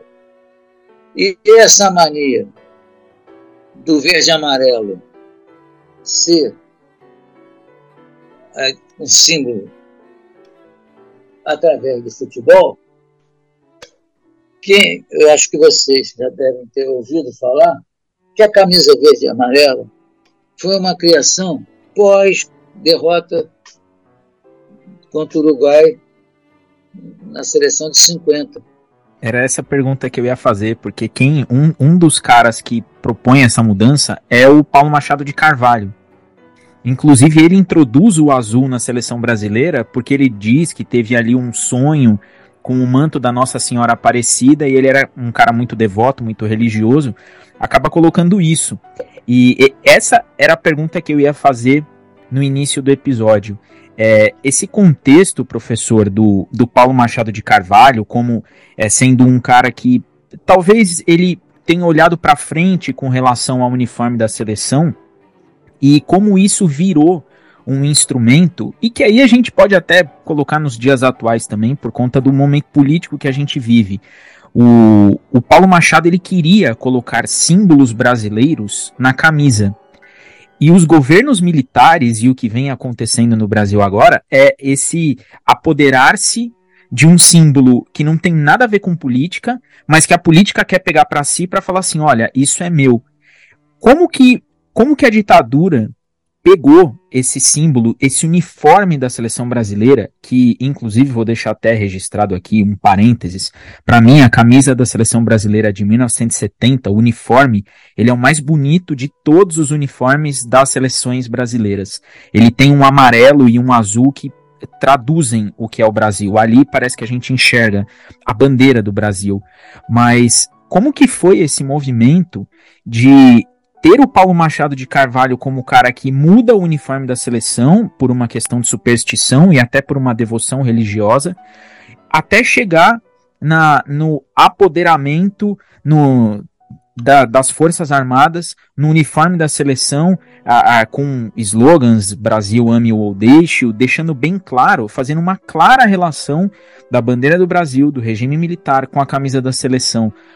Como, como que foi esse, esse período, desde a mudança de uniforme até apoderar-se do uniforme, professor?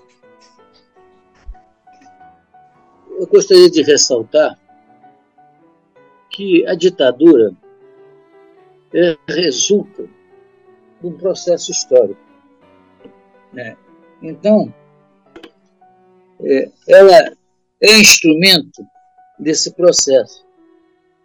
O capital, o grande capital, já usou os regimes, os regimes mais reacionários, genocidas, etc., para crescer.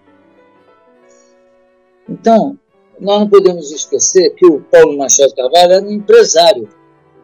Ele tinha uma visão comercial bastante enraizada. Quando ele quer se apropriar da camisa da seleção é, por um, mesmo que ele diga que é um viés religioso, mas na verdade ele queria reformular a imagem da seleção. Né? E o militar vai seguir isso. Ele, dentro das próprias Forças Armadas, além de preparar a gente para ser anticomunista, prepara a gente para ser favorável ao sistema. E o marketing é a Bíblia do capitalismo. O marketing pega todas as concepções, administração, economia, psicologia, antropologia, sociologia, psicologia, psicanálise, pega completamente divergente os pontos de vista e mistura e faz um, um creme que eles chamam de marketing, que é saber pensar o mercado. Mas, na verdade, é estratégia de dominação, principalmente pela via ideológica, que também está toda ligada à via econômica. Nós mantemos o capital vivo porque nós nos pensamos como mercadoria. O assalariado ele quer salário, ele quer ganhar mais. Ele não percebe que não é ganhar mais, é a divisão social do trabalho é que tem que ter o valor real, porque dali é que sai a riqueza da vida humana. E não eu ganhar bem, eu ganhar mal, salário. Todo salário tem mais valia. Então, é através desse culto à mercadoria que ganha tanto o patrão quanto ganha o assalariado, a mesma lógica, a mesma amarração de lógica econômica, política e social. Por isso que a gente diz que o fetichismo da mercadoria em Karl Marx é um momento que o ideológico e o econômico não se separam em nada. Um trabalha para o outro. É, esse enfeitiçamento é, que o Freud vai chamar de descoberta que o Marx se fez do sintoma coletivo, para o Freud existiam dois, duas psicanálises. Aqui escuta a pessoa em si, o sintoma individual, e que escuta o sintoma coletivo da cultura e da sociedade, que é a psicanálise extensiva. Na psicanálise extensiva, a psicanálise se, se, se dá bem mais do que no individual, porque ela consegue acompanhar os impasses culturais e sociais e como isso se estrutura como sintoma. Já no individual, ele depende muito da, do caráter transferencial de quem está ali junto do psicanalista. Né? Tanto que a psicanálise intensiva é questionada até hoje, e a psicanálise extensiva não. Quantas contribuições do pensamento freudiano e outros seguidores contribuíram para as outras ciências sociais e humanas? Então, o caso da, da camisa é um caso fetichista. você vai criar uma representação favorável a apropriar-se de símbolos que representam uma nação, mas dentro do, da lógica da mercadoria, da lógica do que interessa ao capital. Então, melhorar a seleção brasileira não é uma roupa, e nem botar símbolos. Melhorar, aliás, a roupa é que fez o João Saldanha. O uniforme de 70, quem, quem deu opinião foi o Saldanha. Hoje, um calção, quando se molha, é menos pesado que antes. A camisa também, a bola é melhor, a chuteira é melhor. E o Saldanha estava preocupado com isso em 70. Isso é uma coisa. É o suporte técnico para você produzir. Agora, você querer associar um símbolo a uma realidade é interesse político e ideológico, né? que você faz já para ganhar mais à frente o domínio sobre aquilo. Então, o Paulo Machado de Carvalho, com uma visão bem, bem empresarial, ele já via que o esporte tinha que ter símbolos que enfeitiçassem a gente, no sentido de ficar num culto aos valores ligados ao sistema, ao sistema capitalista, não é o regime militar. O regime militar, que vai derrubar o Paulo Machado Carvalho, ele vai se apropriar do que ele pensou, mas ele vai trazer isso como respaldo de aparelho ideológico do Estado, isto é, a seleção ser um exemplo de instituição cultural para reforçar o sistema como ele é, tanto no campo econômico quanto no campo político e ideológico. Professor, é, eu acho que, só, só para terminar esse meu ah. raciocínio, eu tá acho que isso não acabou. Isso não acabou. A seleção a seleção não, não vale pelaquela camisa verde e amarela. O, o, o, grande valor da seleção foi tirado de cena, que é como ela joga futebol. O que foi botado em cena sempre foi é, símbolos. A mídia fez isso intensamente, pós Machado de Carvalho, pós queda da Record. A Globo fez isso o tempo todo. O maior propagandista disso chama-se Galvão Bueno, que virou o locutor mais forte por isso, porque ele, o, o tempo todo, seleção para ele é Brasil, é o sistema. O tempo todo. Ele não admite derrota, ele não admite denir, nada que diminua, que denegue a, a associação entre a seleção e a, e, e a pátria. Mas essa pátria para ele não é a pátria do futebol brasileiro, é a pátria da apropriação do futebol brasileiro para o Estado repressor e capitalista, entendeu? É, a camisa secundária. O Bolsonaro pode usar essa camisa, é melhor para ele usar essa camisa, que ela é do tamanho dele. Ela não significa porra nenhuma o que nós queremos é o futebol brasileiro de volta. Né? E nós queremos é a democracia de volta. E que está de volta. E se Deus quiser, nós vamos avançar dentro dela. Né? Então, a camisa é um álibi de marketing. Não é uma coisa que só o militar, que o militar pensou. O militar se apropriou, se apropriou de tudo do marketing.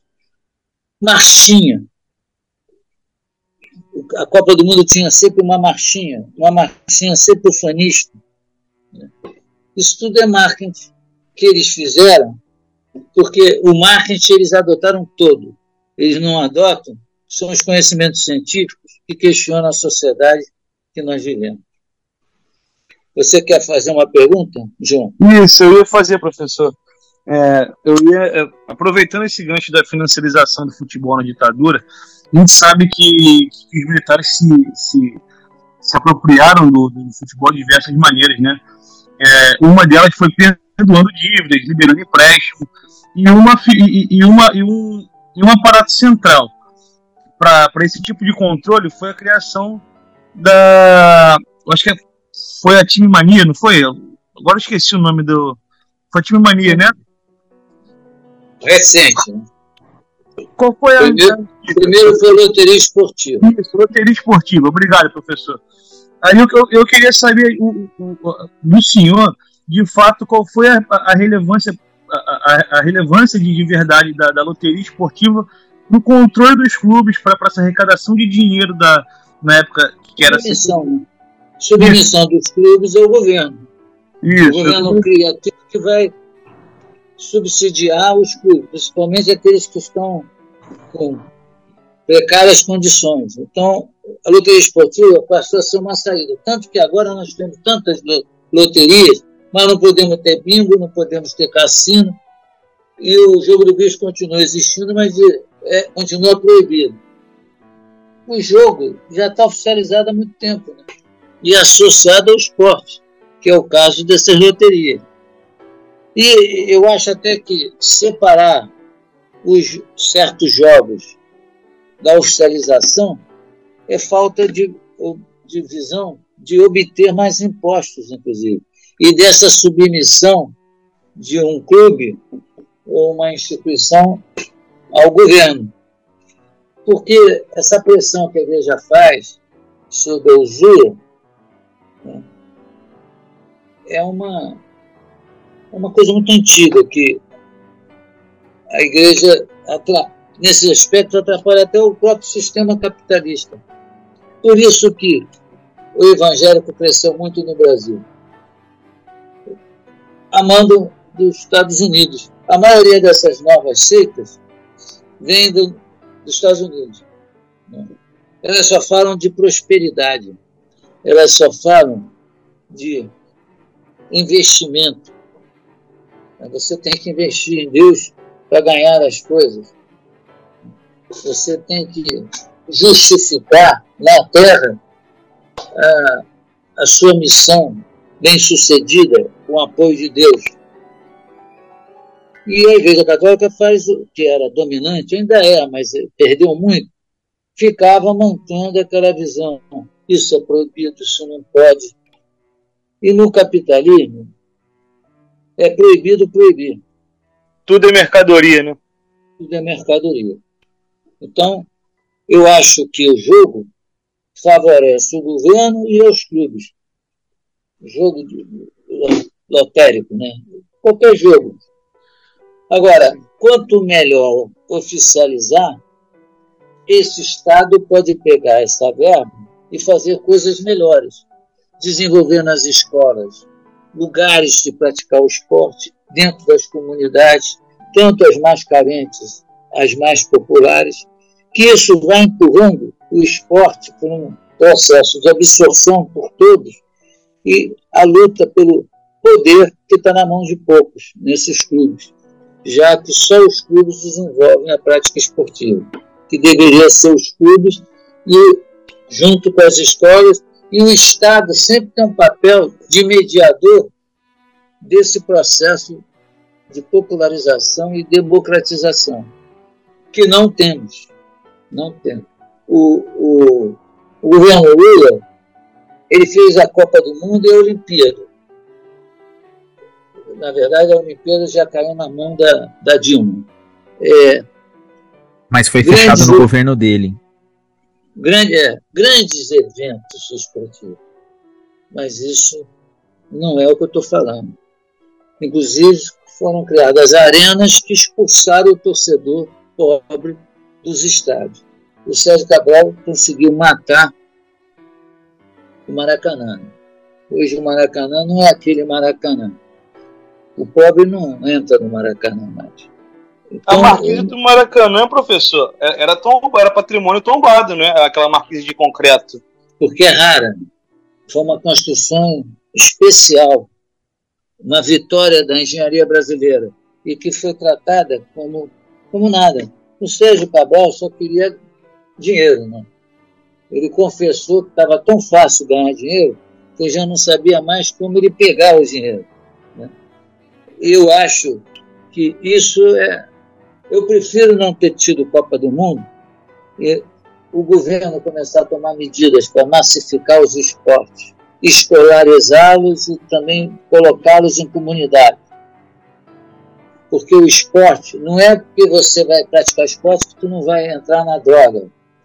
Mas tudo que te toma tempo para se dar com o outro, para aprender com o outro e para começar a enxergar que é possível viver melhor, lutar por isso, vale a pena. Não é ser campeão. Esse negócio de ser campeão, isso vem desde lá dos Grécia Antiga. Né? É uma briga de cidade-estados. Né? Quem, quem vai se destacar mais? Eu creio que a maior vitória do esporte não é só o título, é o que representa socialmente o seu desenvolvimento. Na parte de atuação, o futebol é bem popular. Todo mundo pode jogar futebol. Antes não podia, era barrado o negro, etc. Mas agora já pode jogar, até a mulher que era barrada já pode jogar futebol. Parece que 83 é que permitiu a mulher jogar futebol.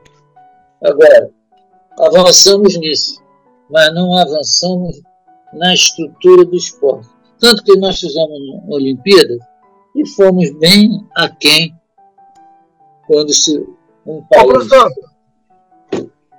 desculpe interromper o senhor, meu perdões, mas é que o senhor me deu um gancho aí que eu acharia interessante explorar, já que a gente está falando sobre esporte, futebol como comércio, massificação, etc. Assim, é, o que nós temos, como o senhor consegue chegar, e agora eu estou perguntando a opinião do senhor sobre essa transição, porque o futebol brasileiro, os clubes brasileiros, são formados no modelo associativo. Entendeu? Eles sempre foram modelo associativo, associativo. E aí, de repente, começou a entrar muita grana. Muita grana, muita grana, daqui que o senhor falou da televisão e tal.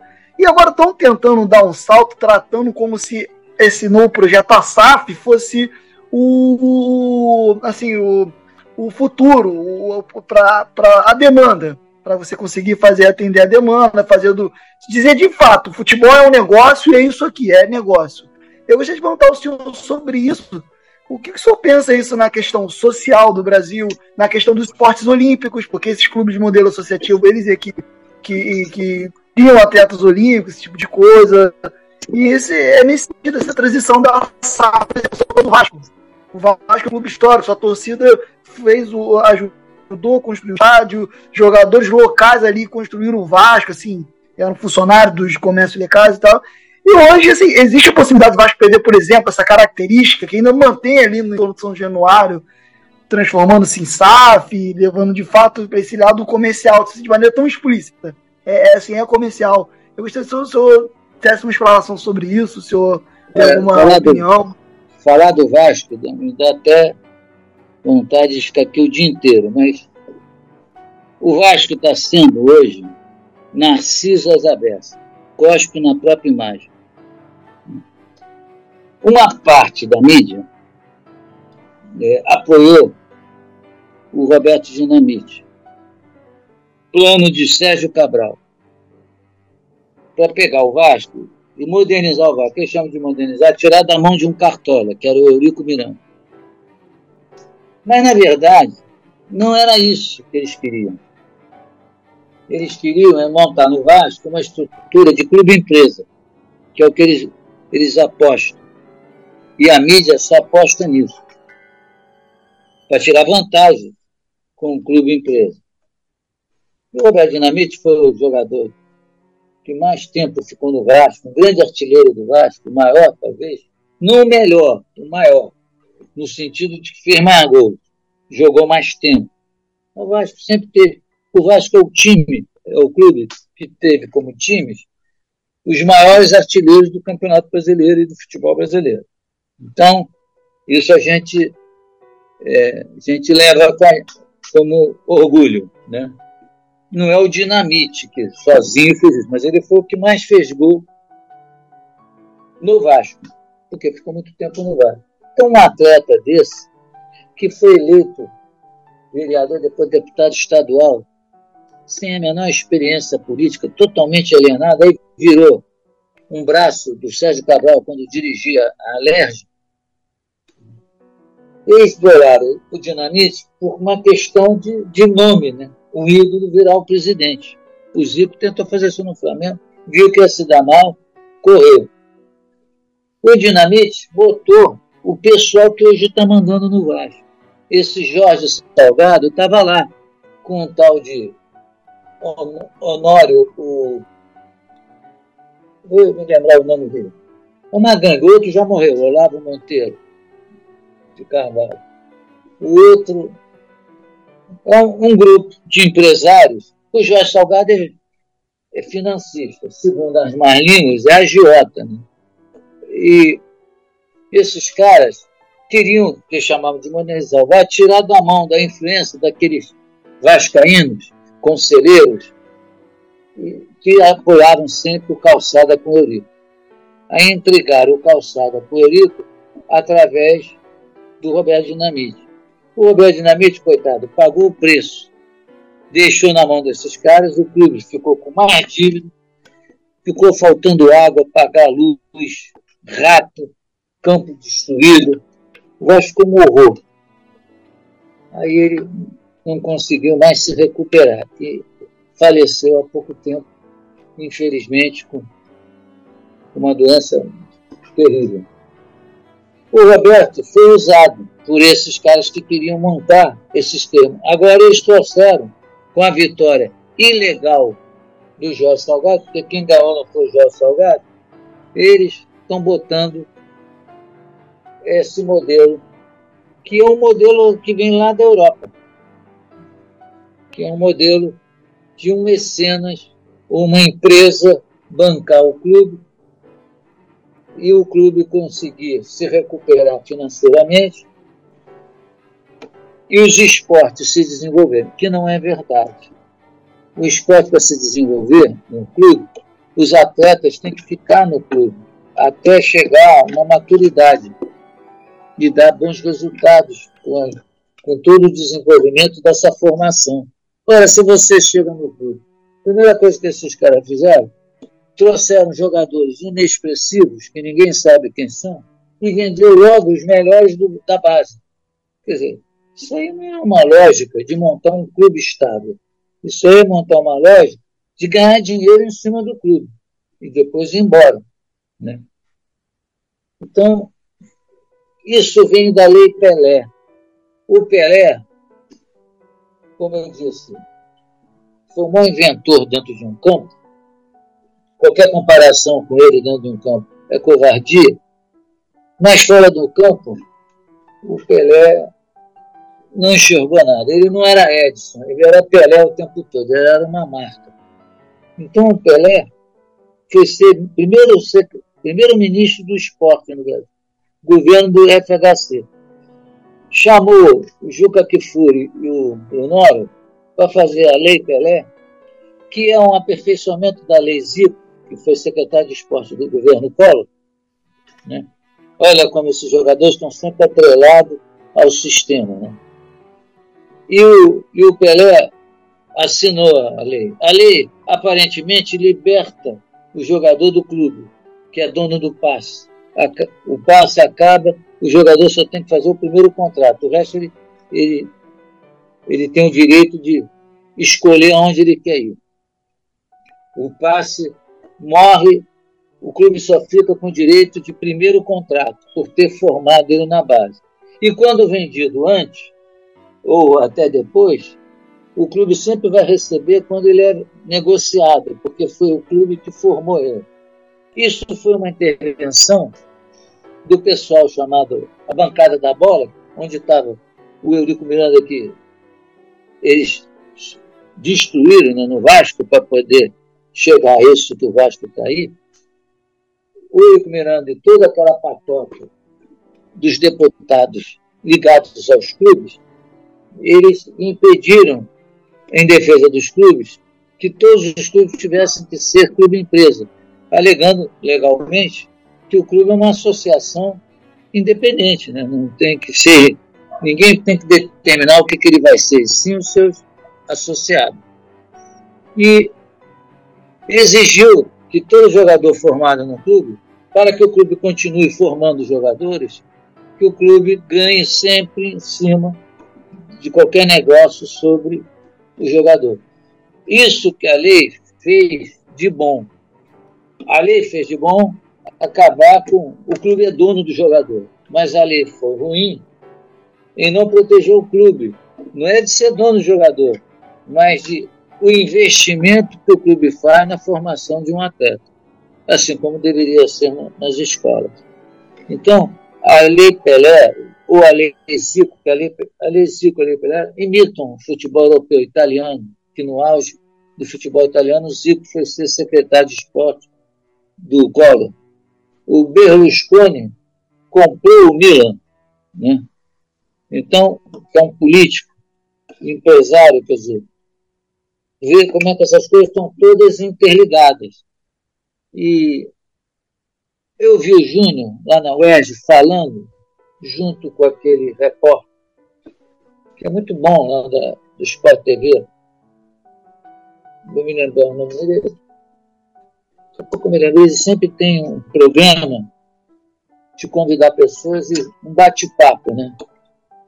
Eu vou me lembrar o nome dele. Eles defendendo o Leonardo e defendendo o Berlusconi no Milan, porque acha que o esporte tem que ter investimento alto. Tá? Não percebem que isso é um raciocínio de um lado só. Para que, que esse investimento? Ele é para o clube ou para quem investiu? Né? Porque quando você se apropria do trabalho coletivo, você é um explorador, pô. Você não está vendo o lado positivo, que é o trabalho de todos. Então, libertar o jogador não é jogar ele na mão do empresário. Trocou o cartola pelo empresário. Só que o empresário tem armas mais poderosas que o cartola. O, empresário, ele tem quem ajude ele a investir. Né? E o cartola, às vezes, ficava dependendo dos próprios sócios. Né?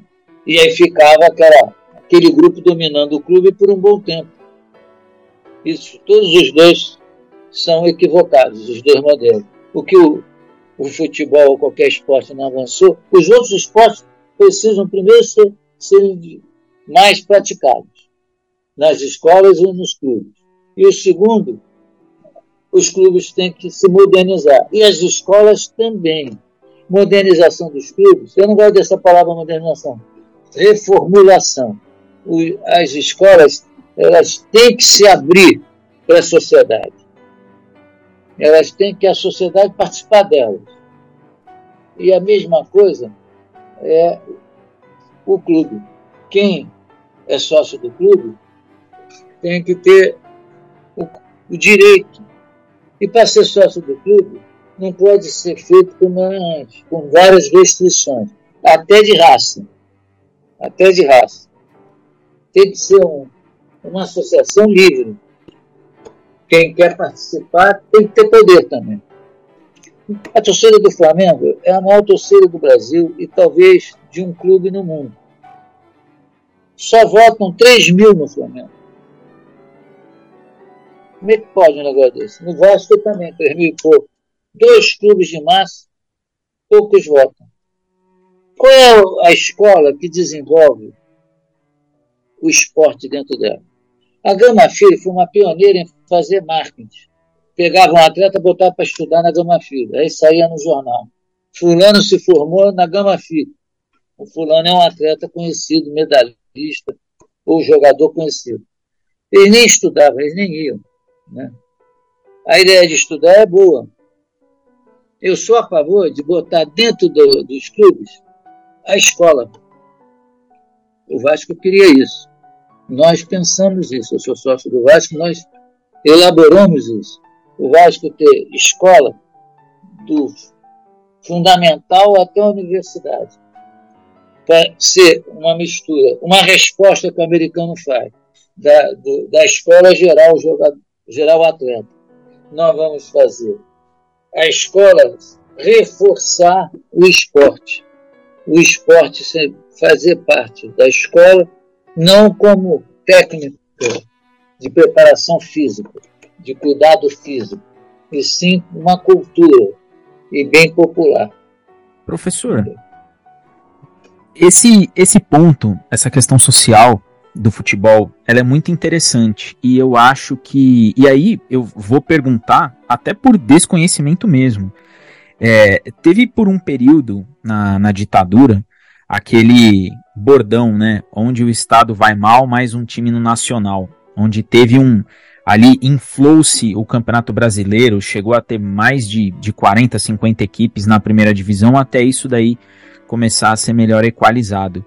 É, foi, foi um intuito, é, todo esse, toda essa estrutura que o Vasco criou para si com relação à escola e, e à formação social da, dos garotos, é, isso daí, os militares, eles tiveram um intuito quando deram essa inflada de colocar times de regiões mais afastadas ali no Campeonato Brasileiro, ou esses clubes perderam a chance de fazer essa inclusão social é, e preferiram se beneficiar ali de todas as benesses que os militares davam para as equipes? É a segunda parte, porque os clubes foram escolhidos não pelo que eles estavam se desenvolvendo, eles foram escolhidos para ganhar voto, a Arena ganhar voto. Os cartolas arrumarem voto para Arena e eles usarem essa oportunidade de tirar vantagens desse, desse apoio né, do governo a eles. O Heleno Nunes virou presidente. Ah, acabou a Copa de 74, a ditadura em 74, acaba o governo do Médici, se eu não me engano, aí entra o. Há uma modificação no esporte.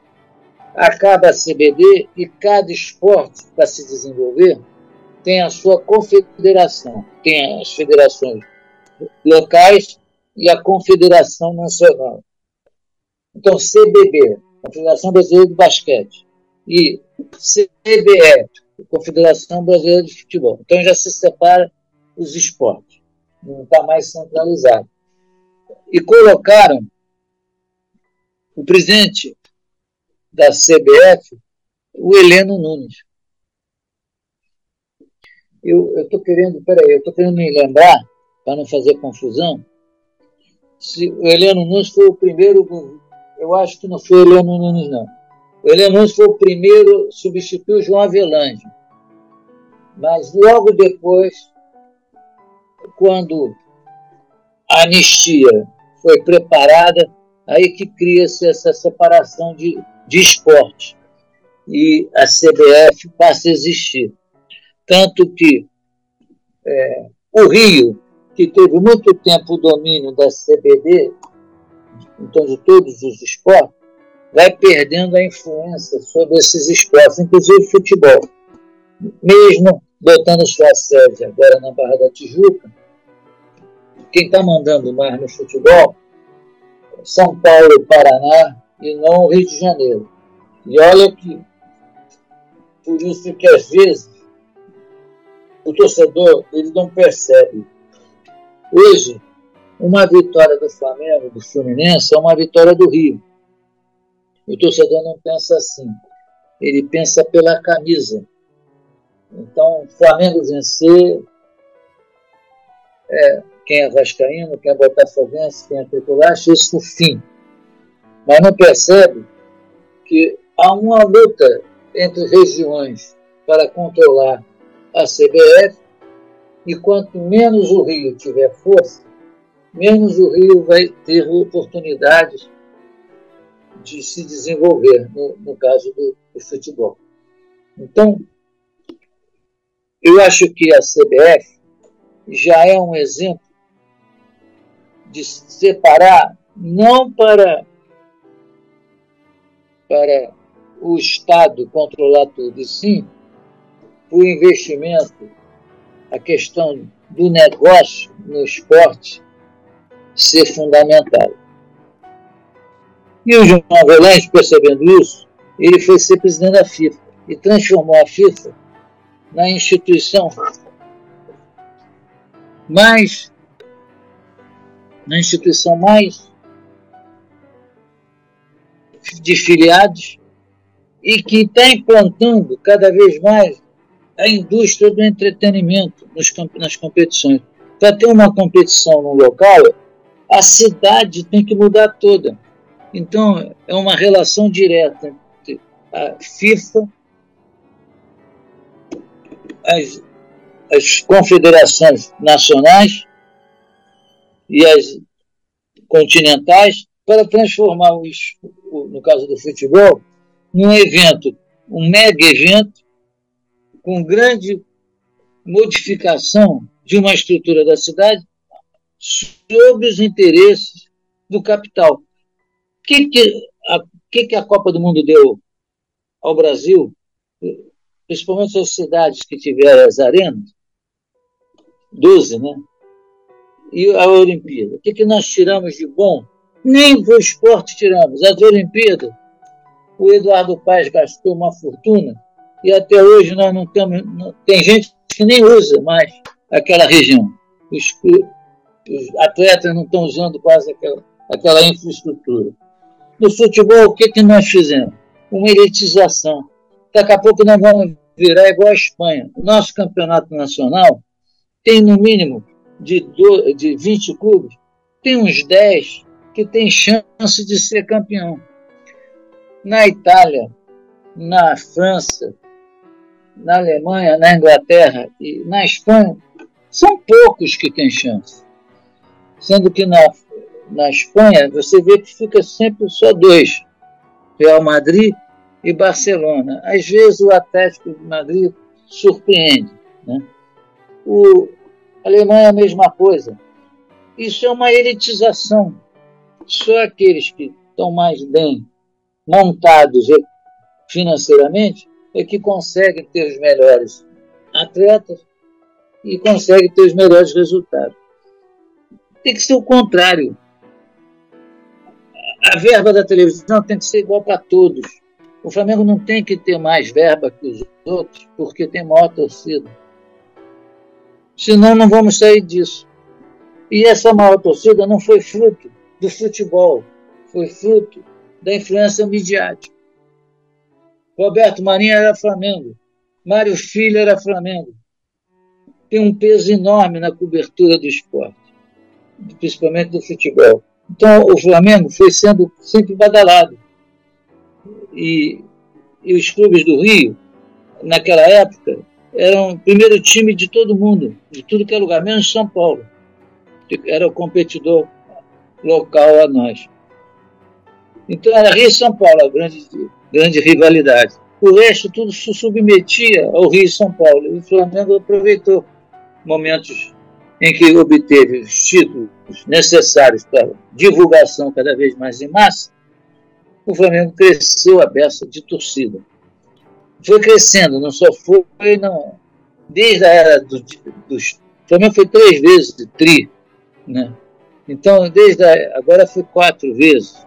Então, desde a era dos primeiros tri, o Flamengo foi crescendo de público, mas o grande boom do Flamengo é a era Zico, né? o Flamengo chega ao título maior.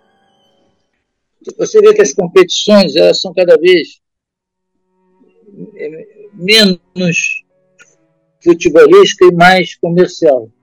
Né? Esse campeonato mundial de clubes é uma piada, né? O clube joga duas partidas. E pior que antes era jogava o vencedor do, do europeu com o vencedor da América.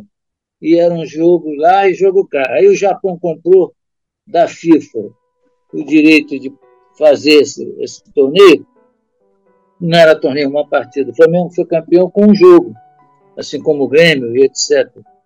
Quer dizer, agora nós vamos ter hoje uma disputa de um título, que é um jogo.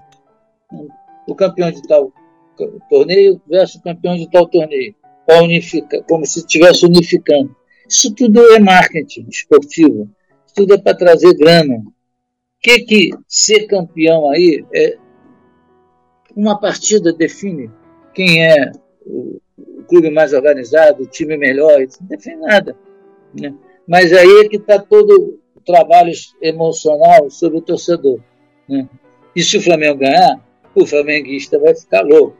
Né? Se o Palmeiras ganhar, quem vai ficar louco são os palmeirenses. Então, é, o futebol foi ganhando a lógica do espetáculo. E hoje, o espetáculo não é o jogo. O que o jogador faz em campo, faz no treino, o que é um, um esporte, um esporte tal o que faz espetáculo é como se trabalha o jogo, a competição. Isso é mídia. Professor, Ah, que quer concluir? Quer concluir? Eu tinha uma pergunta que não vai poder. Antes do rádio, você tinha os craques ditados pelo rádio. Depois foi a televisão.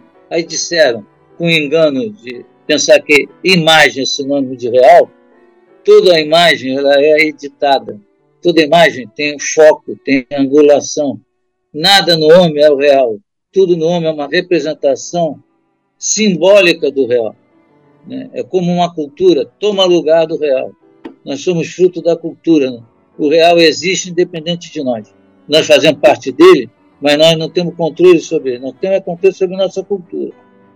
Então, uma fotografia é parecida, similar ao objeto fotografado, mas ela é trabalhada dentro da cultura.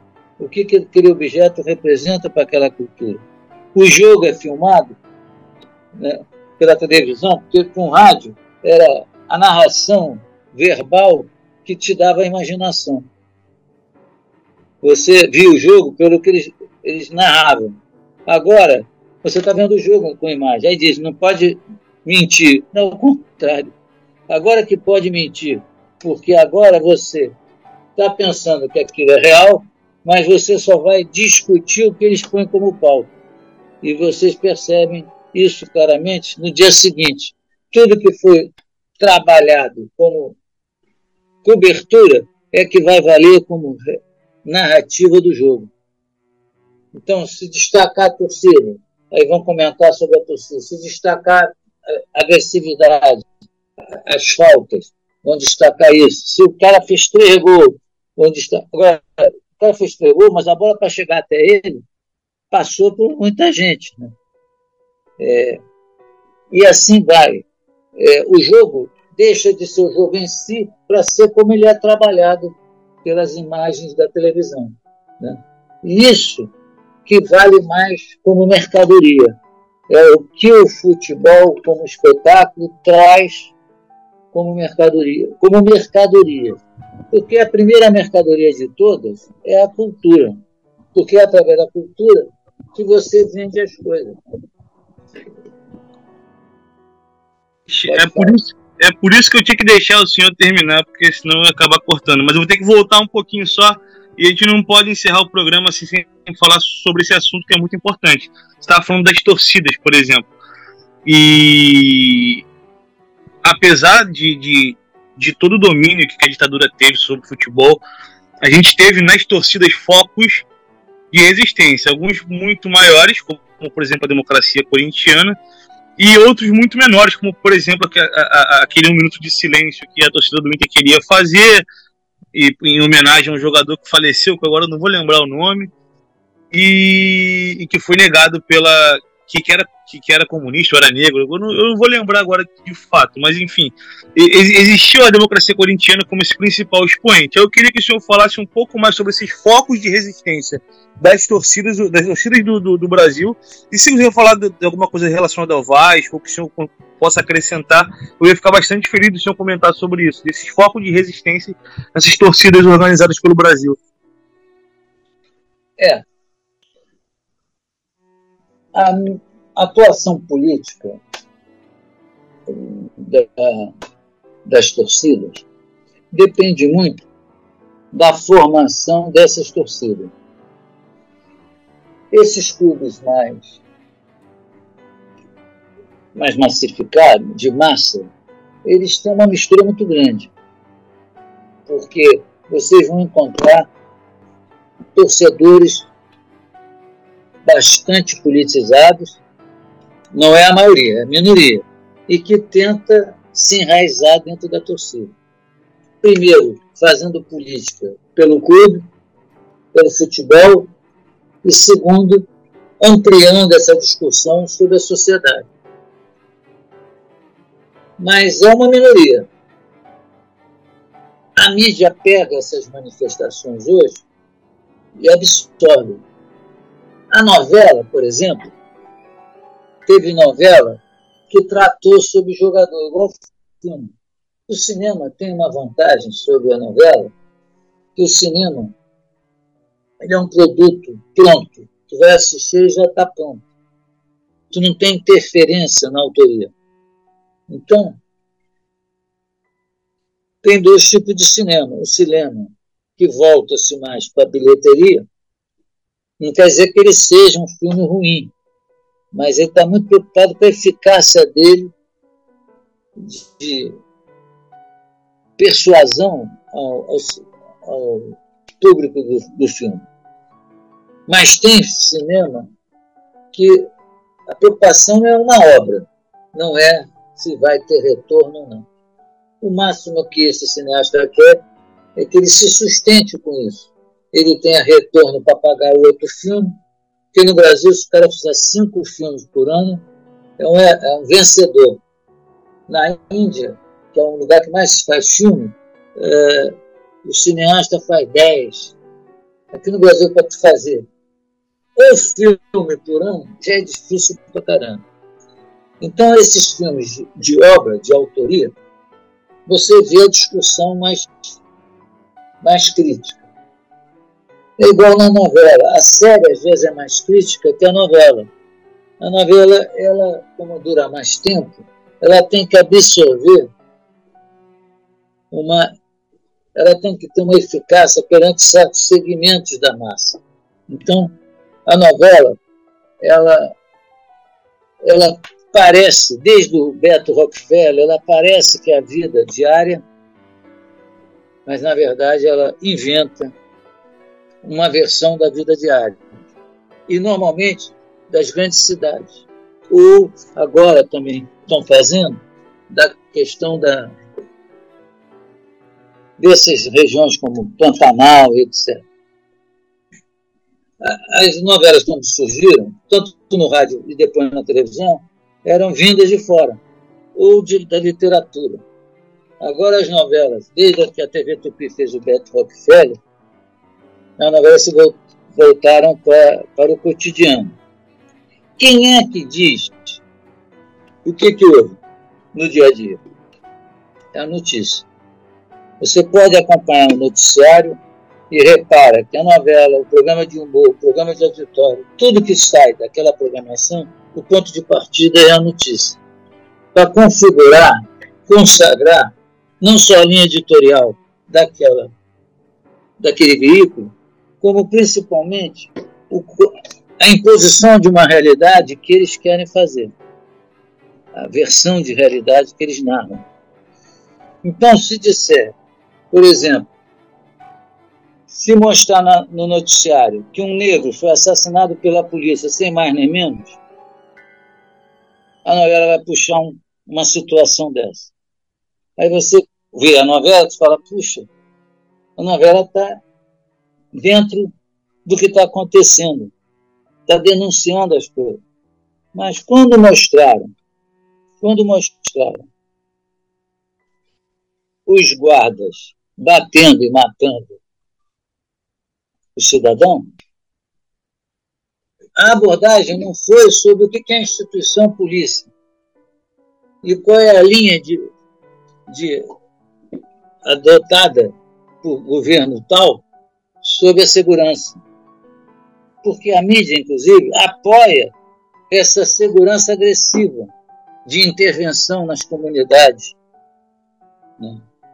E quando mata-se um, uma pessoa inocente, Aí que ela abre uma exceção. Igual na novela. Na novela você vai ter todas as identidades minoritárias sendo situadas em personagens, mas a discussão nunca vai para fora do preconceito, como se o preconceito fosse substituído por uma, uma coisa racional.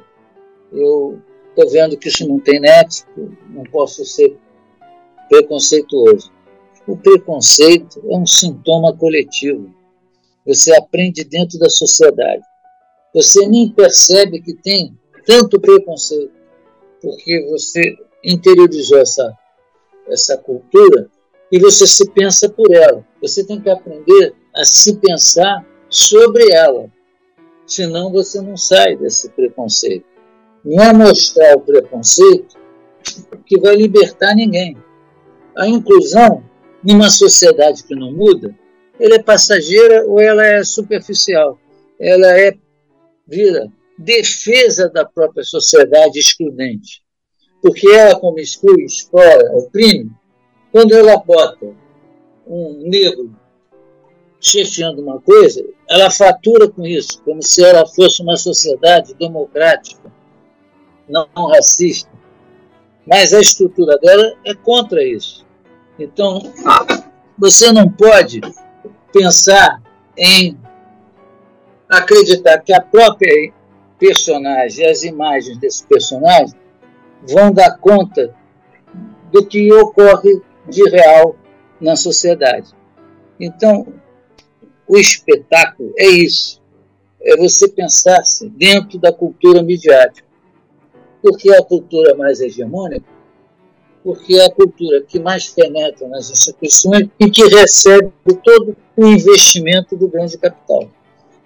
Por isso que o esporte ele cresce quando a mídia bate, bota a mão nele. E a mídia, para botar a mão nele, ela quer que esse esporte tenha os moldes de um, de um negócio.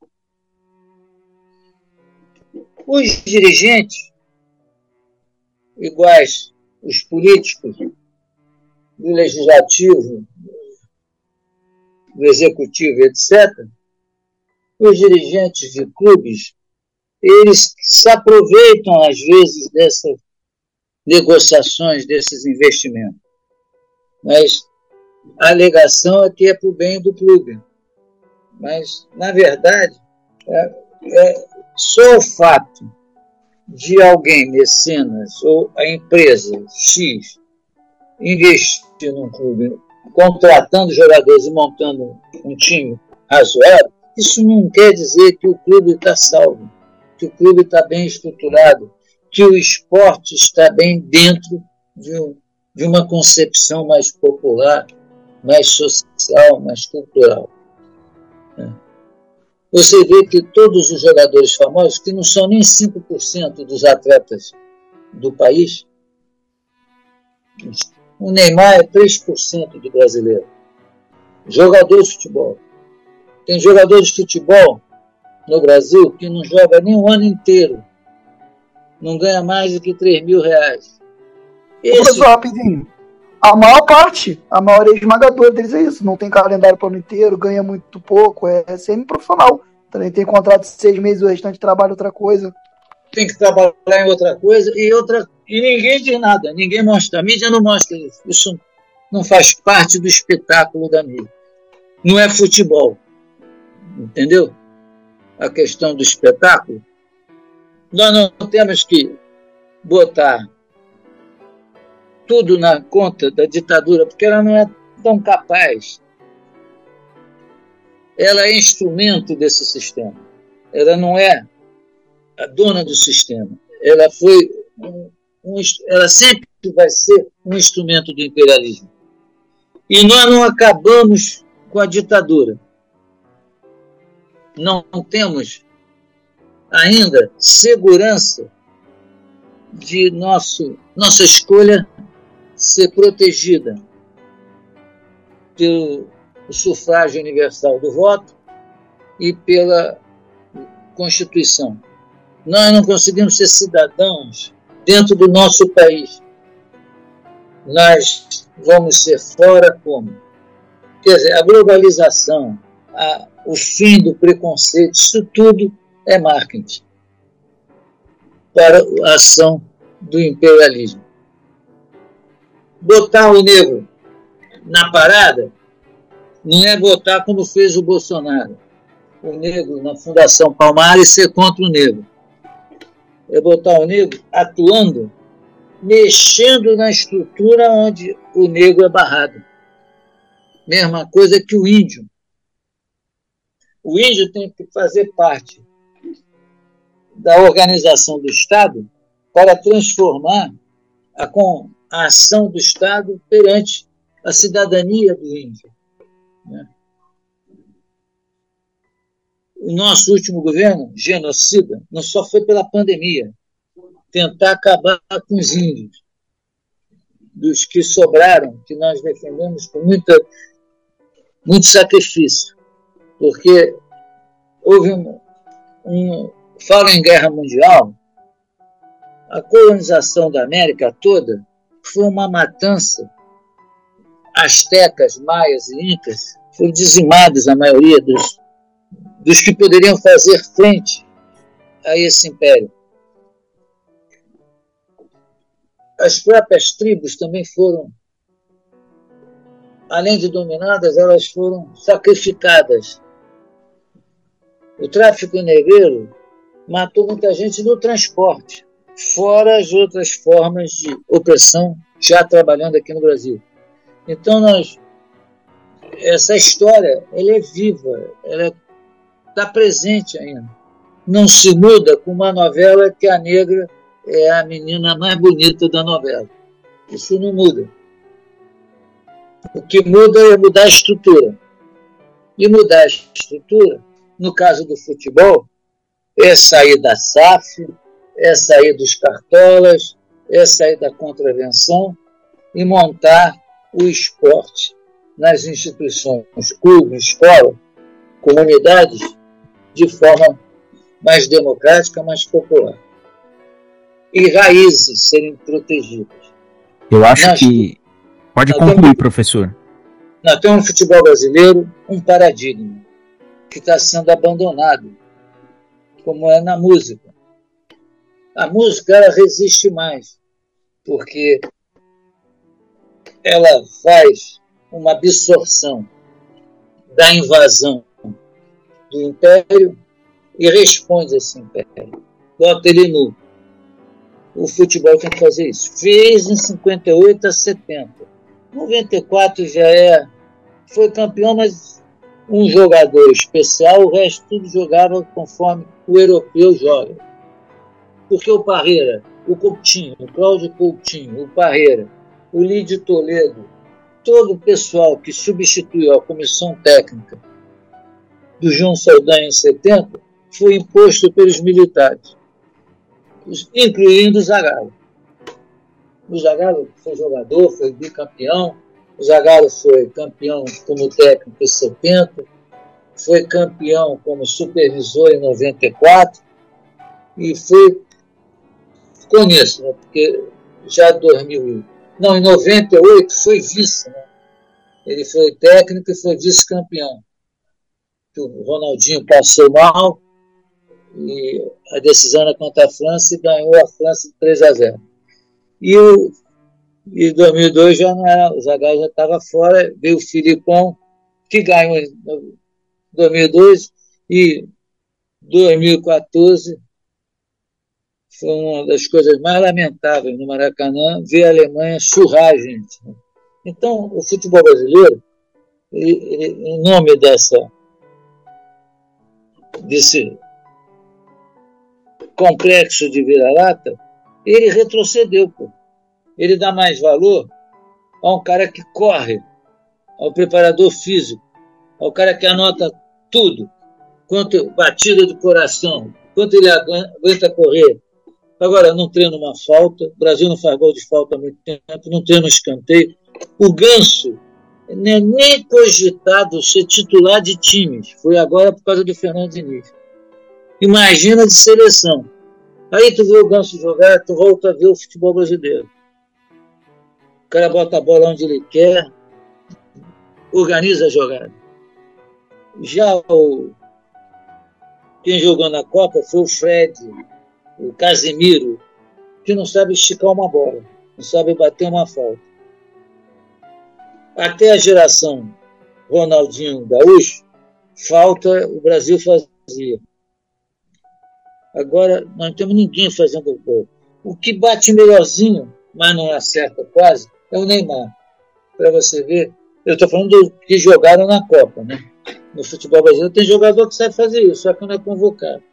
E para terminar esse meu raciocínio, a descaracterização está pelo negócio. O jogador só é convocado pelo peso do empresário que negocia ele. Não é, não é convocado o jogador que, segundo o técnico, é o melhor jogador da posição. É por influência. Como eu disse quando o João Sodan se apresentou, falaram para ele assim: olha, não pode você já difundir um time, porque tem que discutir com a gente. Tem inclusive uma lista aqui, aí, da lista, 15 nomes, ele convocou. O primeiro da lista era o Carlos Alberto Torres, ele convocou e botou como capitão, por isso que ele é o capítulo. O Brito também era mal visto, porque bebia muito. Foi considerado o jogador mais preparado fisicamente.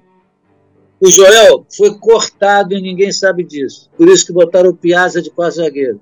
Tomou um porre lá no México, foi cortado. Ficou assistindo o jogo. O Rogério foi de extensão muscular. Saldanha tinha dito que Rogério, Gerson, estava tudo com problema físico. E não queria botar eles para jogar, para tentar segurá-los para a Copa.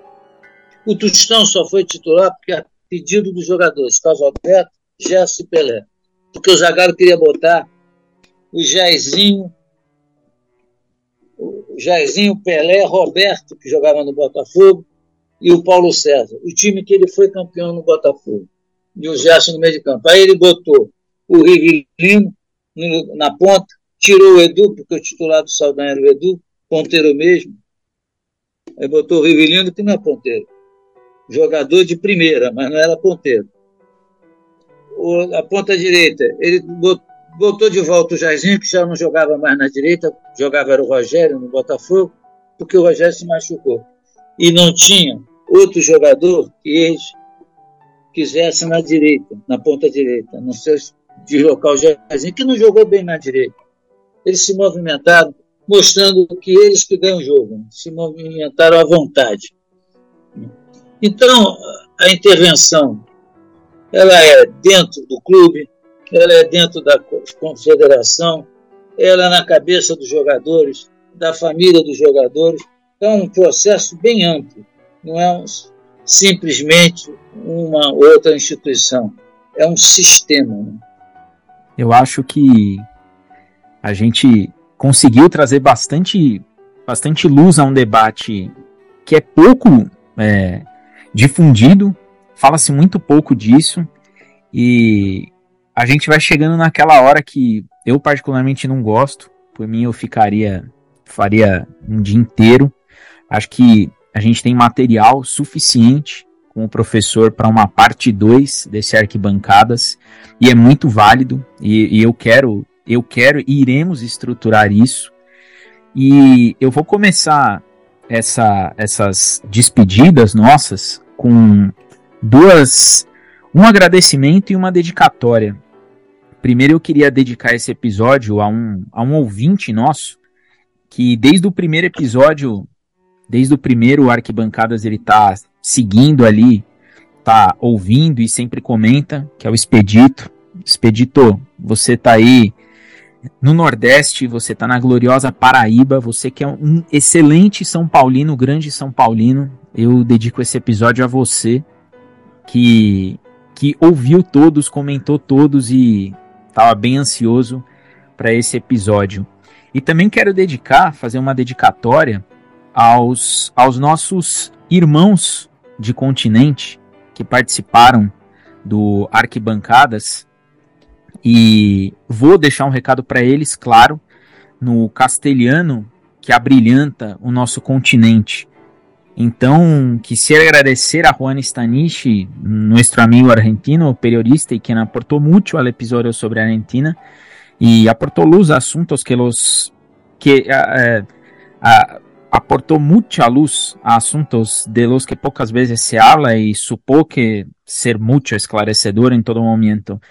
Y un episodio que fue revelador en muchos sentidos, un episodio que trató con respeto el estigma de los campeones del 78 y un episodio necesario. Gracias Juan, muchas gracias Juan, gracias por ser tan importante para nuestro programa. Y también hay que agradecer a Juan Carlos Vergara, nuestro amigo de Chile, que supo manejar con delicadeza y sensibilidad todo el horror y terror que se vivió en tierras mapuches. Juan, que sepas que tu episodio fue uno de los mejores eh, que se ha dicho de Chile. Y gracias por tratar con tanta claridad y, arroz, y arrojar luz sobre el tema eh, nefasto de nuestro continente. Gracias por ser la voz de los chilenos a la, y chilena en nuestra serie. Y con mucha alegría y honor, nuestro gran amigo uruguayo, Gabriel Quirichi, figura ímpar y singular en Uruguay.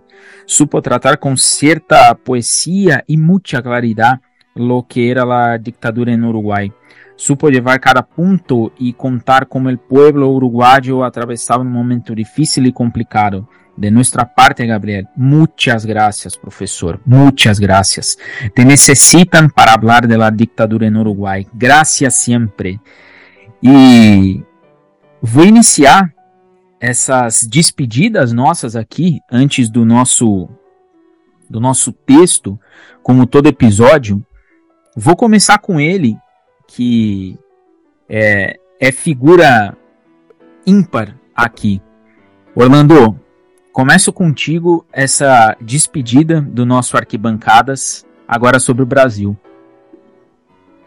É, primeiramente, agradecer ao professor. Professor, muito obrigado pela presença. O senhor deu uma aula, a gente entrou em vários assuntos, assim, abrangindo vários campos sobre a ditadura, o imperialismo, o capitalismo, negócio no futebol, o social. Eu acho isso fantástico. Inclusive, vou visitar o senhor lá na UERJ assim que eu tiver a oportunidade, né? Eu sou lá do nono andar e assim que eu tiver lá um pouquinho lá, eu vou dar um pulinho lá, o João vai me levar lá. Agradecer demais a sua presença, contribuiu demais, muito mesmo. Agradecer ao João, que foi o cara que fez essa conexão. Agradecer ao Diego pela oportunidade. E ao ouvinte, como eu sempre falo, tudo é para o ouvinte. A gente se prepara, a gente estuda. Isso aqui que eu falo, que, que às vezes as intervenções que eu faço, eu estudei para poder participar do episódio, entendeu? Para poder aqui conversar, entendeu? Então, é um trabalho para o ouvinte. Então, até a próxima. Foi uma honra mais um episódio sobre Arquibancadas Silenciosas. E que venham outros mais, outros projetos. Outro, um Arquibancadas Silenciosas parte 2 com o professor, que, como disse o Diego, cabe, cabe muito bem. E de repente até o Quirice participando, já pensou o Quirice aqui conversando com o professor, de professor para professor, como seria fantástico. Então fica esse abraço aí, essa, e, e esse pensamento aí sobre um novo projeto, alguma coisa. João, você que que foi o foi o cara que trouxe, foi o vetor que buscou o professor Fábio Mário aqui para nós. É, avisa a galera que esse episódio tá entre os melhores aí que a gente já gravou e diz pra galera desfrutar da série inteira. É, Diego, cara, mais uma vez então, e obrigado pela, pela colaboração em tudo nos textos, porque a gente cria, é difícil pra cacete criar texto, escrever sobre um assunto que é delicado, é complicado demais. Agradecer então você pela porra, excelente apresentação dessa série. Esse foi o último capítulo dessa série, mas ela vai ter uma segunda parte com certeza. É, agradecer ao Orlandinho aí também por, por estar junto desse, desse projeto. É um projeto que, cara, é, é, me deixa muito orgulhoso, porque a gente fez um trabalho de pesquisa importante, falou com muita gente legal, gente com muito conhecimento. E tem um lugar especial no meu coração porque, poxa, vocês lembram que eu gravei a série Problema de Saúde, a gente teve que parar de gravar, por isso que o episódio do Brasil não saiu. Aí juntou com o pessoal também não querendo vir gravar, enfim. Foi complicado, mas a gente, pô, conseguiu dar a volta por cima, conseguiu gravar a série inteira. Motivo de orgulho, é minha série querida, que foi a primeira que a gente criou agradecer ao professor Mário, porque ele foi muito, mas muito solícito quando, quando eu procurei. É, cara, super gente boa, aberto a, a, a, a, conversa, a querer participar, engajado. Cara, gravar num sábado, 8 horas da manhã, né, não é pra qualquer um, não, mesmo. É, podia estar com a família tomando um cafezinho. Então, professor Mário, muito obrigado pela presença. Eu espero que a gente possa fazer outros projetos. Assim, o seu conhecimento vai me forçar a, a, procurar temas onde eu possa onde a gente possa conversar por mais tempo por, e com outras coisas com o senhor, porque o senhor teve um papo com a gente aqui muito legal, tocou em muitos assuntos que a gente nem pensou que fosse tocar no episódio de hoje. É, o que é importante, porque a gente tem que pensar fora da caixa mesmo. Então, mais uma vez, professor Mário, muito obrigado. Espero que seja o primeiro de muitos projetos juntos.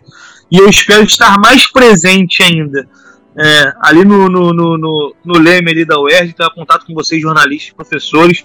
Eu quero semestre que vem fazer a sua matéria letiva de jornalismo esportivo, porque é, eu sou doido para ter contato com essa área de jornalismo. Então, muito obrigado. Obrigado a vocês, ouvintes, por estarem nos ouvindo. É, por vocês mesmo que a gente faz. Óbvio que começa no coração da gente para a gente ter orgulho do nosso trabalho. Mas o resultado sim é para vocês. Então, muito obrigado e até a próxima, galera. E professor, é, vou primeiro agradecer e, e dizer que eu, tô, eu, eu sou extremamente grato a, ao podcast, ao Arquibancadas, que nos dá a oportunidade de poder ter contato com pessoas que são tão importantes e pessoas que têm tanto conhecimento que acabam virando referência para a gente nesses assuntos. E você, professor, entra num, num hall aí extremamente importante para nós, por tudo que foi abordado aqui, por tudo o que foi colocado e por todo esse conhecimento que você dividiu com a gente. É, eu, eu acredito muito que a nossa série ela, ela atingiu, ela superou a nossa expectativa, até pelos números, por todo mundo que ouviu, por quem compartilhou e por tudo que a gente conseguiu com ela. Mas eu acredito que o Brasil, até o fato de sermos brasileiros, ele a gente tem que olhar para esse assunto com um pouco mais de, não de seriedade, mas com um pouco mais de clareza e com um pouco mais de sensatez. A gente tem que entrar nesse tema. E aí, professor, eu sempre fecho os episódios com um recado do nosso convidado, um breve recado que fica gravado e que está registrado para todo sempre. Professor, deixe um breve recado para essa geração que confunde muitas vezes o amor nosso do verde pelos gramados, né, pelo verde dos gramados, por um amor verde oliva que a gente já provou e viu que não leva a lugar algum. Um breve recado para todo mundo que pensa coisas distintas. Bom, eu quero agradecer primeiro a oportunidade de participar é um, o trabalho de vocês é muito importante, pesquisado, as perguntas são muito bem feitas, o carinho que vocês trazem para quem é convidado é muito grande e tenho certeza que o público deve ser seleto, no sentido de quer pensar o futebol, quer pensar o esporte de uma maneira mais ampla, mais reflexiva. Eu tenho uma cabeça meio de mosaico. Eu vou aqui, vou ali, vou, vou misturando. Quando você reúne tudo que eu falei, aí você tem uma noção do todo. Eu não falei declaradamente da ditadura. Eu, eu, eu só situei que a ditadura é um instrumento, a ditadura neofascista, que foi feita no Brasil, que não acabou ainda. Eu estou dizendo que ela vai acabar se Deus quiser, é, a partir de agora, o entulho dela é muito grande, eu não me prendi, eu peço perdão, mas é que uma coisa liga a outra. Eles perseguiram, eles mataram muita gente. Eu estudei dentro da ditadura. Ela começou, eu estava terminando, estava terminando, eu ia terminar o ginásio.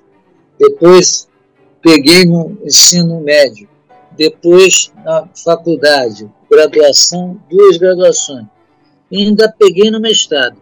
Só no doutorado que eu dei um tempo para pensar, eu, eu, eu acho que o doutorado tinha que ser mais longo, porque nós ficamos com os critérios do, da CAPES e do Ministério da Educação, uma garotada tirando sucessivamente, seguida, os títulos, como se pesassem os títulos e não a pesquisa e a, o uso dessa pesquisa na prática concreta, eu só fiz um doutorado já no século XXI, e então já não tinha essa ditadura, aparentemente, aparentemente. Mas ela não morreu, essa ditadura, nem no futebol, nem no todo da sociedade. Ainda temos receios de muitas coisas. É. No Vasco,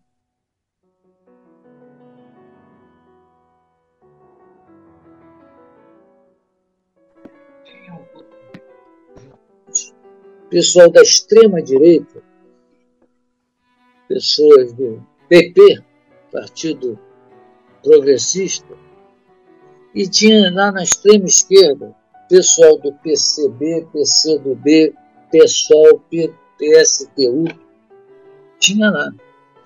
PDT, PT, centro-esquerda todo. E tinha o centro-direita todo. A discussão era boa por causa disso, porque se ouvia lá uma versões variadas dentro do clube, com os dois dirigindo o Vasco. Quando eles começaram a rachar, o Calçado ficou doente, e depois o Eurico ficou doente, aí os dois já morreram, se, ia se candidatar o braço direito do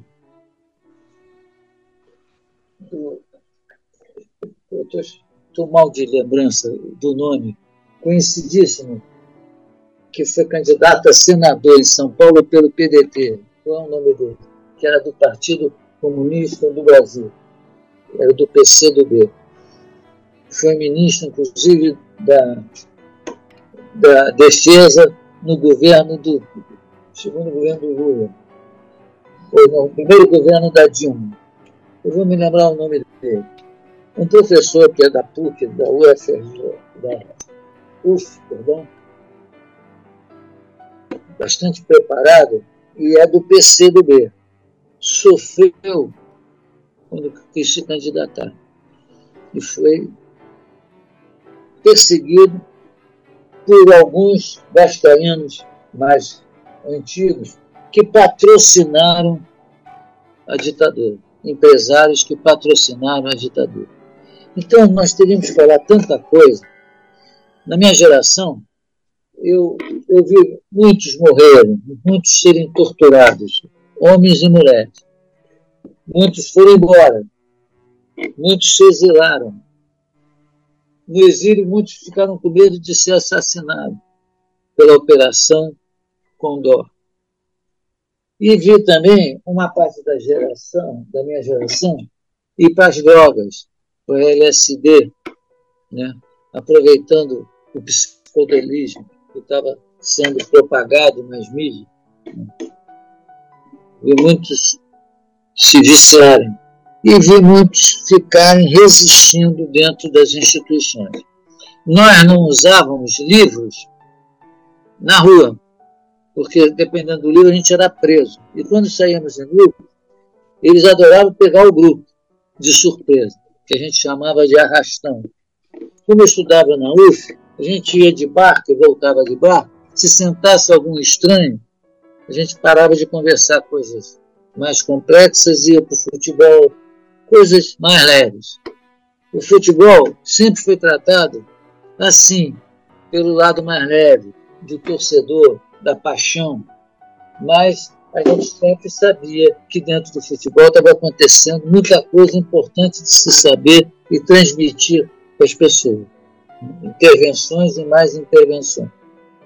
Eu me prendi apenas na questão da, da queda do Saldanha e da mudança de paradigma, porque foi isso que a, a ditadura conseguiu, a mando do grande capital. Mas ela tem intervenções terríveis, não só de prisões e torturas, como destruição de projetos, projetos ousados e bastante criativos. A ditadura, como eu disse que não acabou, porque ela ainda está presente nos clubes, nos atletas e na, na organização política do país. O Senado e o a Câmara dos Deputados tem mais gente próxima a esse regime, favorável a esse regime, do que, do que contra. Nós temos ainda no Judiciário muitos ligados a esse regime. Quando se pensa que o Vargas mandou a mulher do, do Luiz Carlos Prestes de volta para a Alemanha, nazista, se esquece que quem assinou isso foi um juiz de São Paulo, inimigo, inimigo do Getúlio, que mandou a Olga porque era inimigo mais ainda dos Carlos Prestes. O, as Forças Armadas, até o golpe de 64, era, tinha uma divisão boa. Muita gente progressista era militar. Foram todos banidos. E muitos foram falar em futebol quando voltaram, porque, como o futebol é considerado campo deles, achavam que poderia dominá-los. Mas eles aproveitaram o futebol. Eu vou te dar um exemplo. Milton Temer, que era da Marinha, e foi tirado da Marinha e depois voltou já reformado. Ivan Proença, também professor. E tem vários que foram perseguidos, que eram militares e que eram progressistas. Torço que o Lula consiga voltar, devolver essa diversidade dentro da, das Forças Armadas e parar de só ficarmos nessa escola superior de guerra modelada pelo americano. Vamos ampliá-la, vamos transformar os, os, as Forças Armadas em verdadeiros baluartes da democracia e da soberania nacional. E não ser o nosso inimigo número um em nome de um país que nos explora e os seus aliados também nós chegamos a doar até espaço para o americano, só ele poder controlar nesse último governo. Nós comemoramos o aniversário da emancipação política norte-americana e não, faz, não fizemos nada para o nosso. Né? Pelo contrário, 7 de setembro já foi uma arruaça preparando um golpe, pedindo o AI-5, pedindo o fechamento do Congresso, pedindo a questão da, da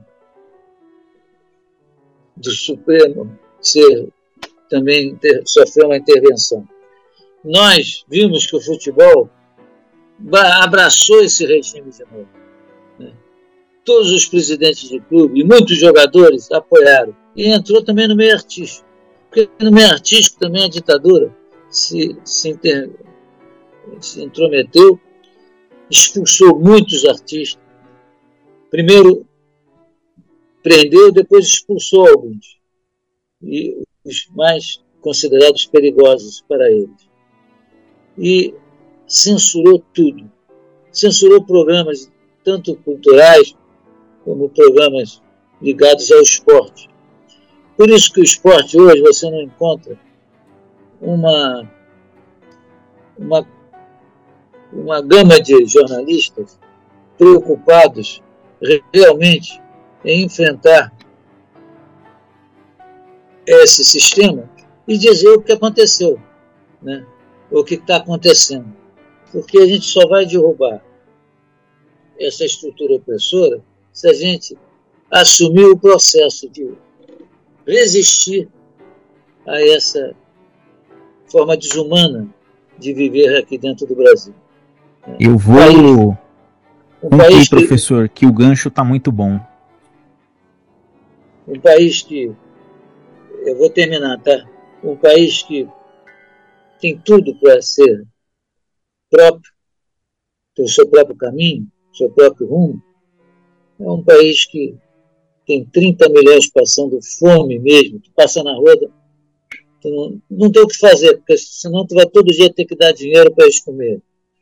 É um país que não tem emprego, tudo subempregado. As leis trabalhistas, que foi uma conquista do Estado Novo, e depois aperfeiçoada mais à frente, elas foram praticamente extintas na gestão do Michel Temer, que antecedeu e preparou a vitória desse ex-presidente que acabou de governar. O militarismo pode ser útil para nós, até mesmo no esporte. Porque o, o, as Forças Armadas gostam de praticar os, os esportes. Eu acho isso interessante.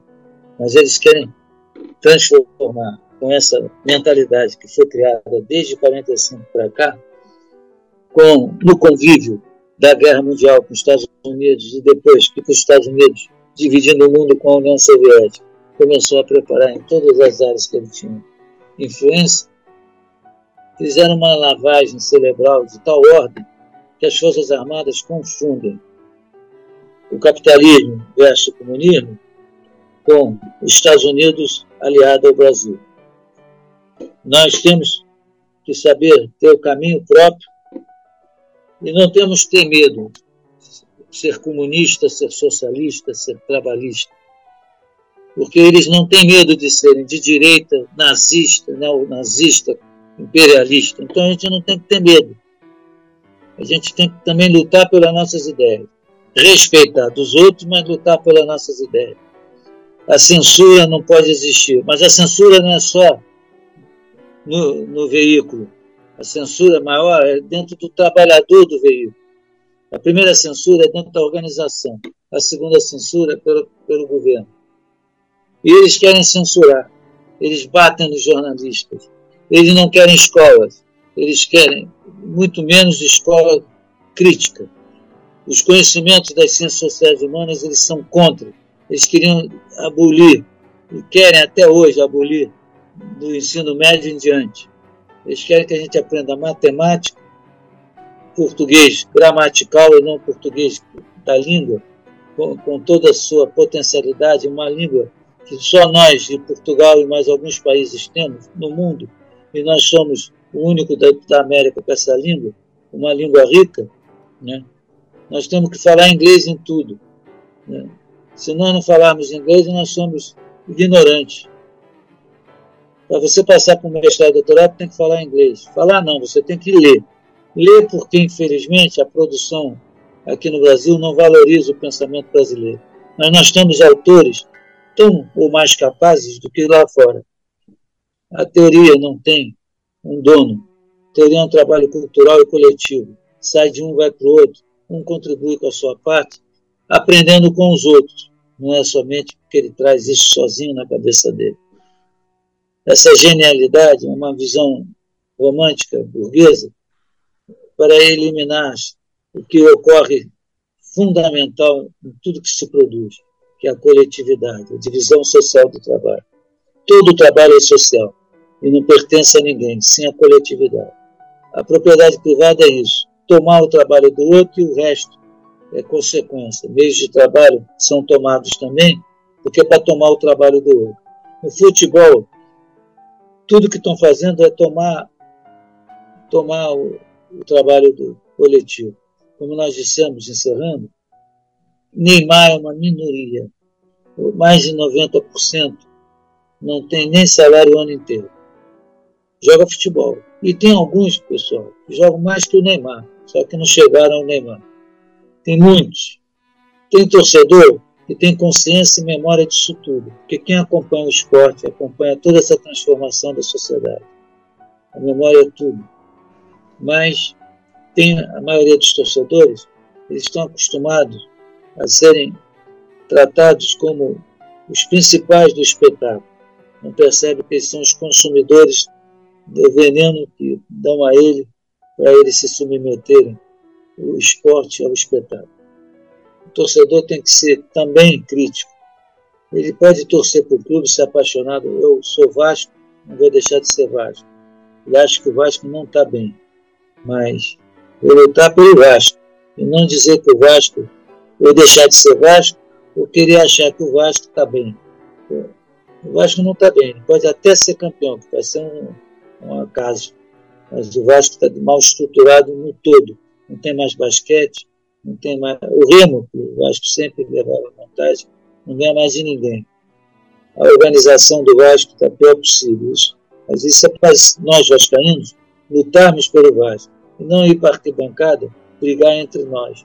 Como foi em 2000, quando nós íamos jogar contra São Caetano, São Januário, e transformaram isso numa chance de diminuir o Vasco, porque o Vasco ia ser o campeão e foi campeão do Mercosul inesperadamente, virando um jogo de 3 a 0 para 4 a 3.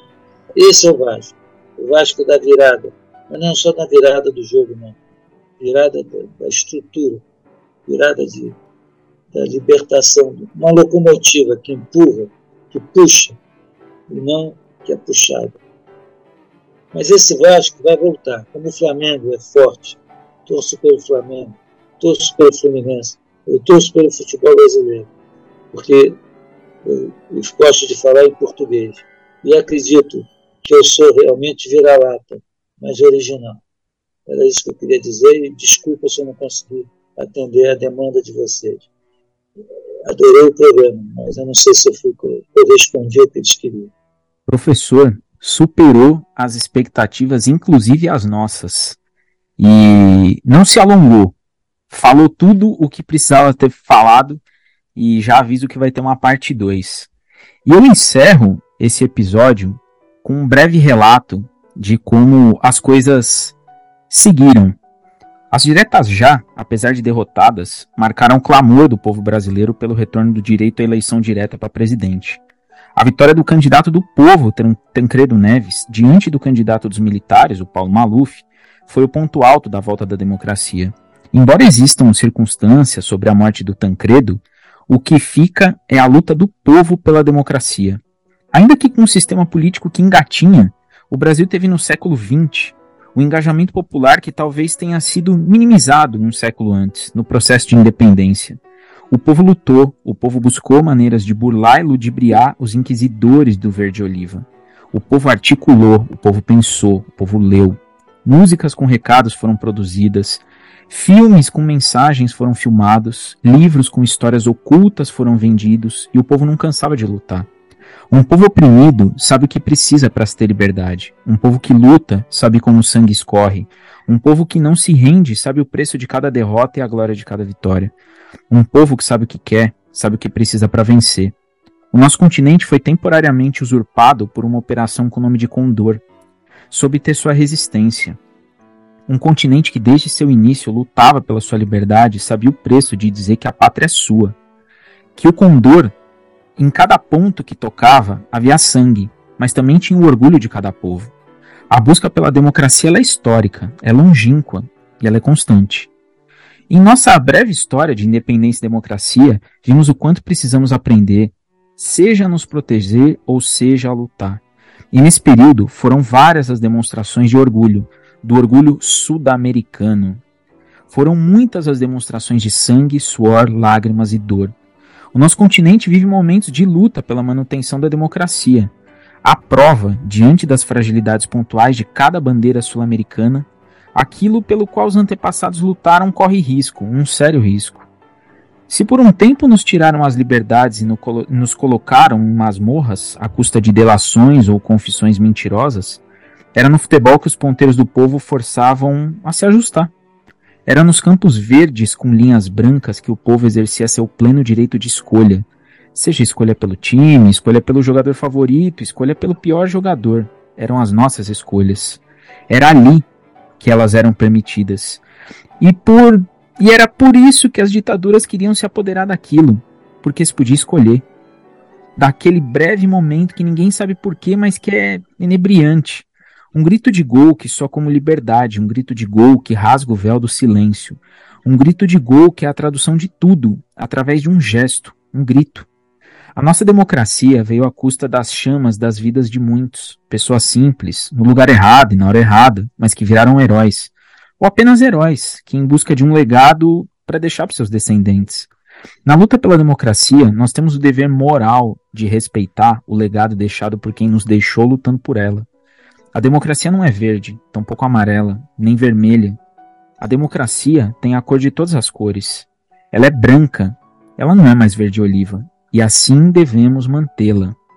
A democracia abrange todas as cores e todas as classes. A democracia não tem distinção. A democracia não deve ser violada e sim respeitada.